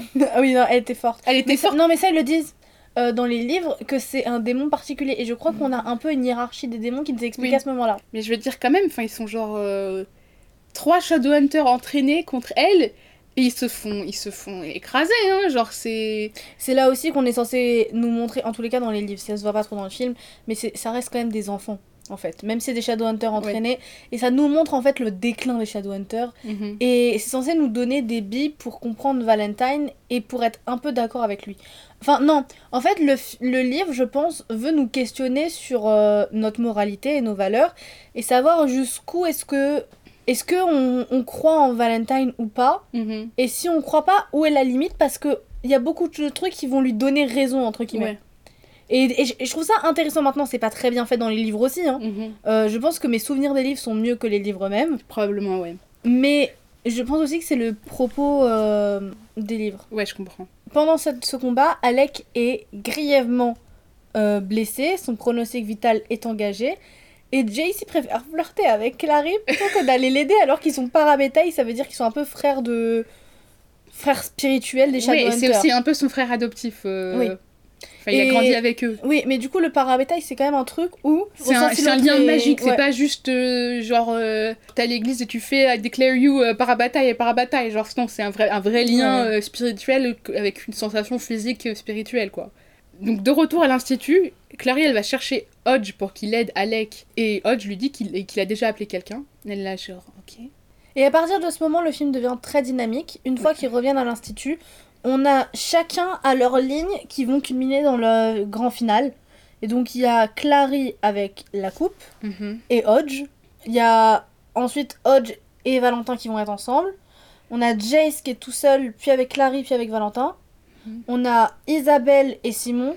C'est ça. On a les loups-garous qui vont arriver, euh, spoiler sur le récap, mais voilà. Et on a de l'autre côté Alec à l'hôpital avec. Magnus. Tatatin. Et du coup, il lui demande où est la coupe, puisqu'elle était partie la chercher. Et elle lui donne, très stupidement. Et il va ouvrir le portail qu'on a vu avant. Il y a un gros M&M's rouge dessus. Il y a un portail dans l'institut, on n'en a pas du tout parlé dans le récap, et c'est une des scènes un peu romantique entre euh, Jace et Clary avant. Ouais, il utilise le portail pour euh, lui caresser la joue. Et c'est là où on nous explique les portails à quoi ça sert, parce que euh, on n'avait pas vu avant, alors que dans les livres, on en voit dès le début. C'est ça. Et leur magie marche pas exactement pareil aussi. Ouais. Mais du coup, il ouvre le portail et il va donner la coupe à la personne qui traverse le portail, qui est tin tin tin Valentine. Et Valentine révèle à Clary que c'est lui son père. Et Valentine, il est vraiment moche. Et moi, ça, je suis pas d'accord avec toi parce que t'as pas vu Valentine de la série. Ouais, mais je veux dire, Et vu- Valentine dans la série, il est chauve, et je me suis dit, mais personne ne suit ce mec. Alors que lui, il est quand même un peu charismatique. Enfin, je vois ce que je veux dire, mais ils m'ont donné la même coupe que Anakin dans Star Wars 2, ou comme Obi-Wan dans Star Wars 1, du coup. Et c'est profondément ignoble. Moi, je fais pas confiance à ce mec. Je suis d'accord, mais je pense que il est quand même plus charismatique. Regarde, tape. Non, je sais à quoi il ressemble dans la série. Bah voilà. Je suis d'accord en comparaison, mais là, moi, ayant vu principalement le film. Et je trouve qu'il fait très jeune aussi. Ouais, mais je trouve qu'il est entièrement swagless. Zéro swag. Il a, il a rien du tout pour lui. Et la seule raison pour laquelle il a un demi-point pour lui, en vrai, c'est parce qu'il a un demi-point de plus que Valentine Chauve. Et franchement, c'est pas beaucoup, hein. Non, moi je suis pas d'accord avec Gabriel. Je pense qu'il y a quelque chose, maintenant c'est pas non plus glorieux. En plus, ça me fait penser à son personnage dans Bandit Like Beckham et Belle, quoi. je veux pas voir ça. Parce que c'est lui qui joue Joe dans Bandit Like Beckham. C'est ça. Mais voilà, et donc Valentine ordonne à Clary de le rejoindre et de boire le sang que lui il a mis dans la, dans, dans la coupe mortelle, il a mis son propre sang, pour que- montrer qu'elle lui prête allégeance. Et là, du coup, il fait tout un speech et il parle genre de la préservation du sang, etc. Et là, Clary, elle lui fait Je sais pas si tu suis un peu les cours d'histoire, mais euh, historiquement, si on commence à parler de préservation du sang, euh, c'est que ça va mal se passer. Elle a dit Siamo tutti antifascisti. Exactement. Elle a fait Point Godwin atteint. Je veux plus parler de nazis ici, j'aime pas ça. Donc elle refuse. Elle vois, refuse, voilà. Elle a dit non, désolé, comportement de nazi, bouh. Elle a bien raison. ça. Et elle remet la coupe dans la carte. Parce que bah c'est là ça va pouvoir la sortir.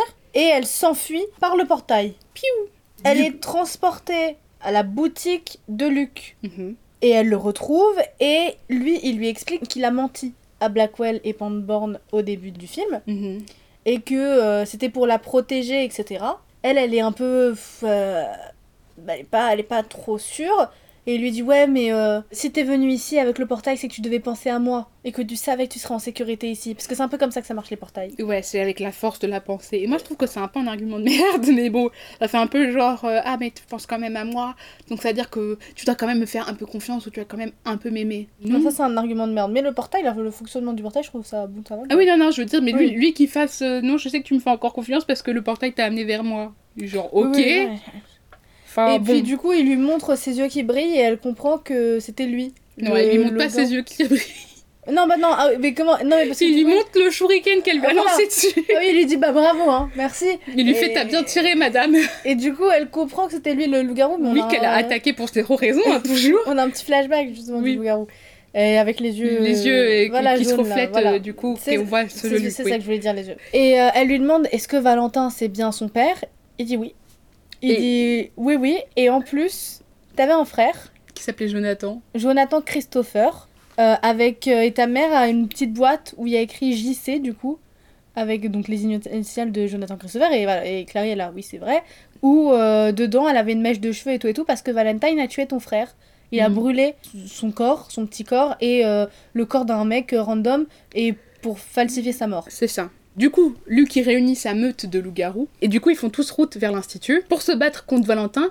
Alors qui qu'ils a- n'ont pas le droit d'entrer sur Oui, le en gros, le- Et du coup ils disent on a le droit mais seulement si on se transforme pas en loup-garou. Donc euh, c'est juste des mecs random quoi, euh, qui viennent. Enfin je veux dire c'est des bikers, C'est juste motards. ça, genre c'est vraiment ça. Le mec Limite, il est euh, libraire hein. Voilà, c'est tout. La seule chose qu'ils peuvent faire, c'est mettre Johnny Hallyday.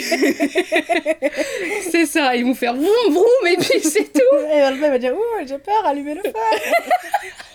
C'est ça. Mais du coup donc euh, ils vont se battre contre Valentin qui a invoqué une horde de démons à l'intérieur de l'institut. Et ça aussi, ça c'était interdit. Et c'était la première fois qu'on invoquait parce que l'institut c'est un lieu saint. C'est ça. une- Et du coup, il faut que ce soit ouvert de l'intérieur. Et c'est ce qu'il fait. Il ouvre un portail avec des lances, il fait un pentagramme avec les dodge. C'est très bizarre. Voilà, Mais Hodge, il il doit- est pas, Hodge, il est pas serein. Il l'avait invité Valentin en lui donnant la coupe. Pourquoi est-ce que Hodge il travaille pour lui? C'est pas parce que euh, Hodge il a toujours été son serviteur. Et ça, on l'apprend surtout dans les livres. Mais en gros, à la fin, quand Valentin avait été battu la première fois, donc il y a genre une quinzaine d'années, Hodge a été puni par l'enclave, donc les chefs des Shadowhunters, C'est ça. et il n'avait pas le droit de sortir de l'institut. Mhm. Et on sait pas si c'était un sort magique ou si c'était un truc un peu psychologique où on lui a dit qu'il avait pas le droit et du coup il, Il, il, il est terrifié. Voilà. Et donc il a dit à Valentine euh, bah, Je te donne la coupe, mais tu me libères de mon truc. Et Valentine dit Oui, oui, t'inquiète, euh, pas de soucis. T'inquiète pas tout ça. Mais du coup, là, il lui fait euh, bah, six soucis en fait, parce que c'est que dans ta tête, bolos. et là, je me suis sentie vraiment très attaquée. Et lui fait Tu es malade. Oh, tu es agoraphobe. C'est juste dans ta tête. T'imagines tout. Il n'y a pas de sort. Et l'autre, il lui fait Mais si, un sort. Juste avant, Hodge, euh, enfin du coup Valentin il est là en mode Mais j'arriverai pas à les battre là, euh, Clary et, et tout le monde là et tout. Et Hodge il, dit Si, si, si, il faut les diviser. Tu peux, en leur racontant Un mensonge. un mensonge. Ils sont amoureux l'un de l'autre, tu peux les séparer. En leur euh, mentant, en et, leur en- mentant. et en leur disant qu'ils sont frères et sœurs. Et il dit, il dit vraiment ça. Il- voilà. Et ça, c'est le plot twist du troisième Livre. livre. Enfin, genre, Enfin, en fait, c'est le reverse plot twist. Parce que du coup, ça. le plot twist du premier, c'est qu'ils sont frères et sœurs.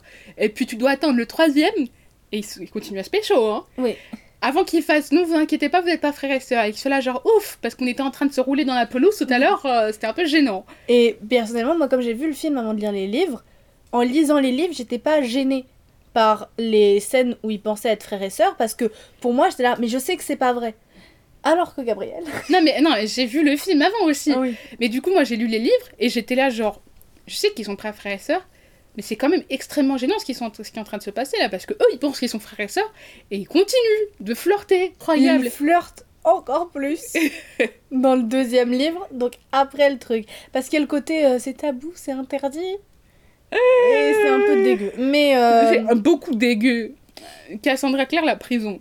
à l'intérieur de l'institut, Magnus arrive pour soigner Alec. Mhm. Donc on a leur petite équipe, euh, voilà. Et Simon, quand il était en train de fouiller le sous-sol pour trouver des armes pour Isabelle, devinez qui il trouve? Jocelyne La mère de Clary. Elle est là. Que Clary cherche pendant tout le film, ça on l'a peut-être pas dit, mais, mais c'est le concept, elle cherche sa daronne, quoi. Et, euh, et du coup, il la trouve dedans, Voilà. en train de flotter. Ouais, elle est vraiment, genre, elle porte une, pas une robe, Robe- de chambre, Une robe blanche. une euh, robe blanche, genre, elle est là en mode, ouh, elle flotte dans l'air. Et aussi, je sais pas si c'est les effets spéciaux, enfin, genre, les effets pratiques plutôt, mais elle, elle, elle tangue un peu. Et ça me perturbait, genre, elle, un peu, elle, elle se balance un peu, et j'étais là, genre, mais il pouvait pas lui faire un sort stable pour la tenir, genre, elle est, il est en train de la bercer, là. Prévenue de dormir. c'est très bizarre, mais euh, Et du, coup, Simon la trouve et tout, et puis il voit qu'il y a les loups-garous qui arrivent, et les loups-garous, du coup, ils arrivent dans le sous-sol. ils doivent se battre contre les démons, mais il y en a trop, et ils ont fait ah mince, en fait on n'était pas équipés pour ça. Parce qu'il peut pas se transformer en loup. voilà. Mais du coup, Clary elle dessine alors une rune de sa propre invention et elle arrive à immobiliser les démons. Et je pense que j'appellerais ça le parle à ma main le plus puissant jamais vu dans la nature. Mais genre elle fait vraiment, genre elle dessine son Oui. truc, elle fait genre Elle fait attendez, et ça lui vient parce que, encore une fois, en fait, ça, ça pourrait sortir de nulle part si on nous avait pas montré tout au cours du film qu'elle était intelligente. Parce qu'on voit qu'elle est intelligente et qu'elle peut trouver des solutions rapidement. J- J'avoue que c'est un peu bizarre de la voir à d'y penser comme ça, mais en fait, il y a toutes les graines pour qu'elle y pense dans le film. Elle voit le livre des runes, elle sait que sa mère, elle peut faire ses elle a des pouvoirs spéciaux et qu'elle peut Mhm. faire ses propres runes. Il y a- je crois qu'ils le disent à un moment Non, donné. ils le non disent pas encore à ce moment-là, je crois. mais ils disent euh, du coup qu'elle a, elle a- elles disent qu'elle s'est fait injecter du sang d'ange et tout et tout. Enfin bref, elle a plein de trucs, elle est une artiste, etc.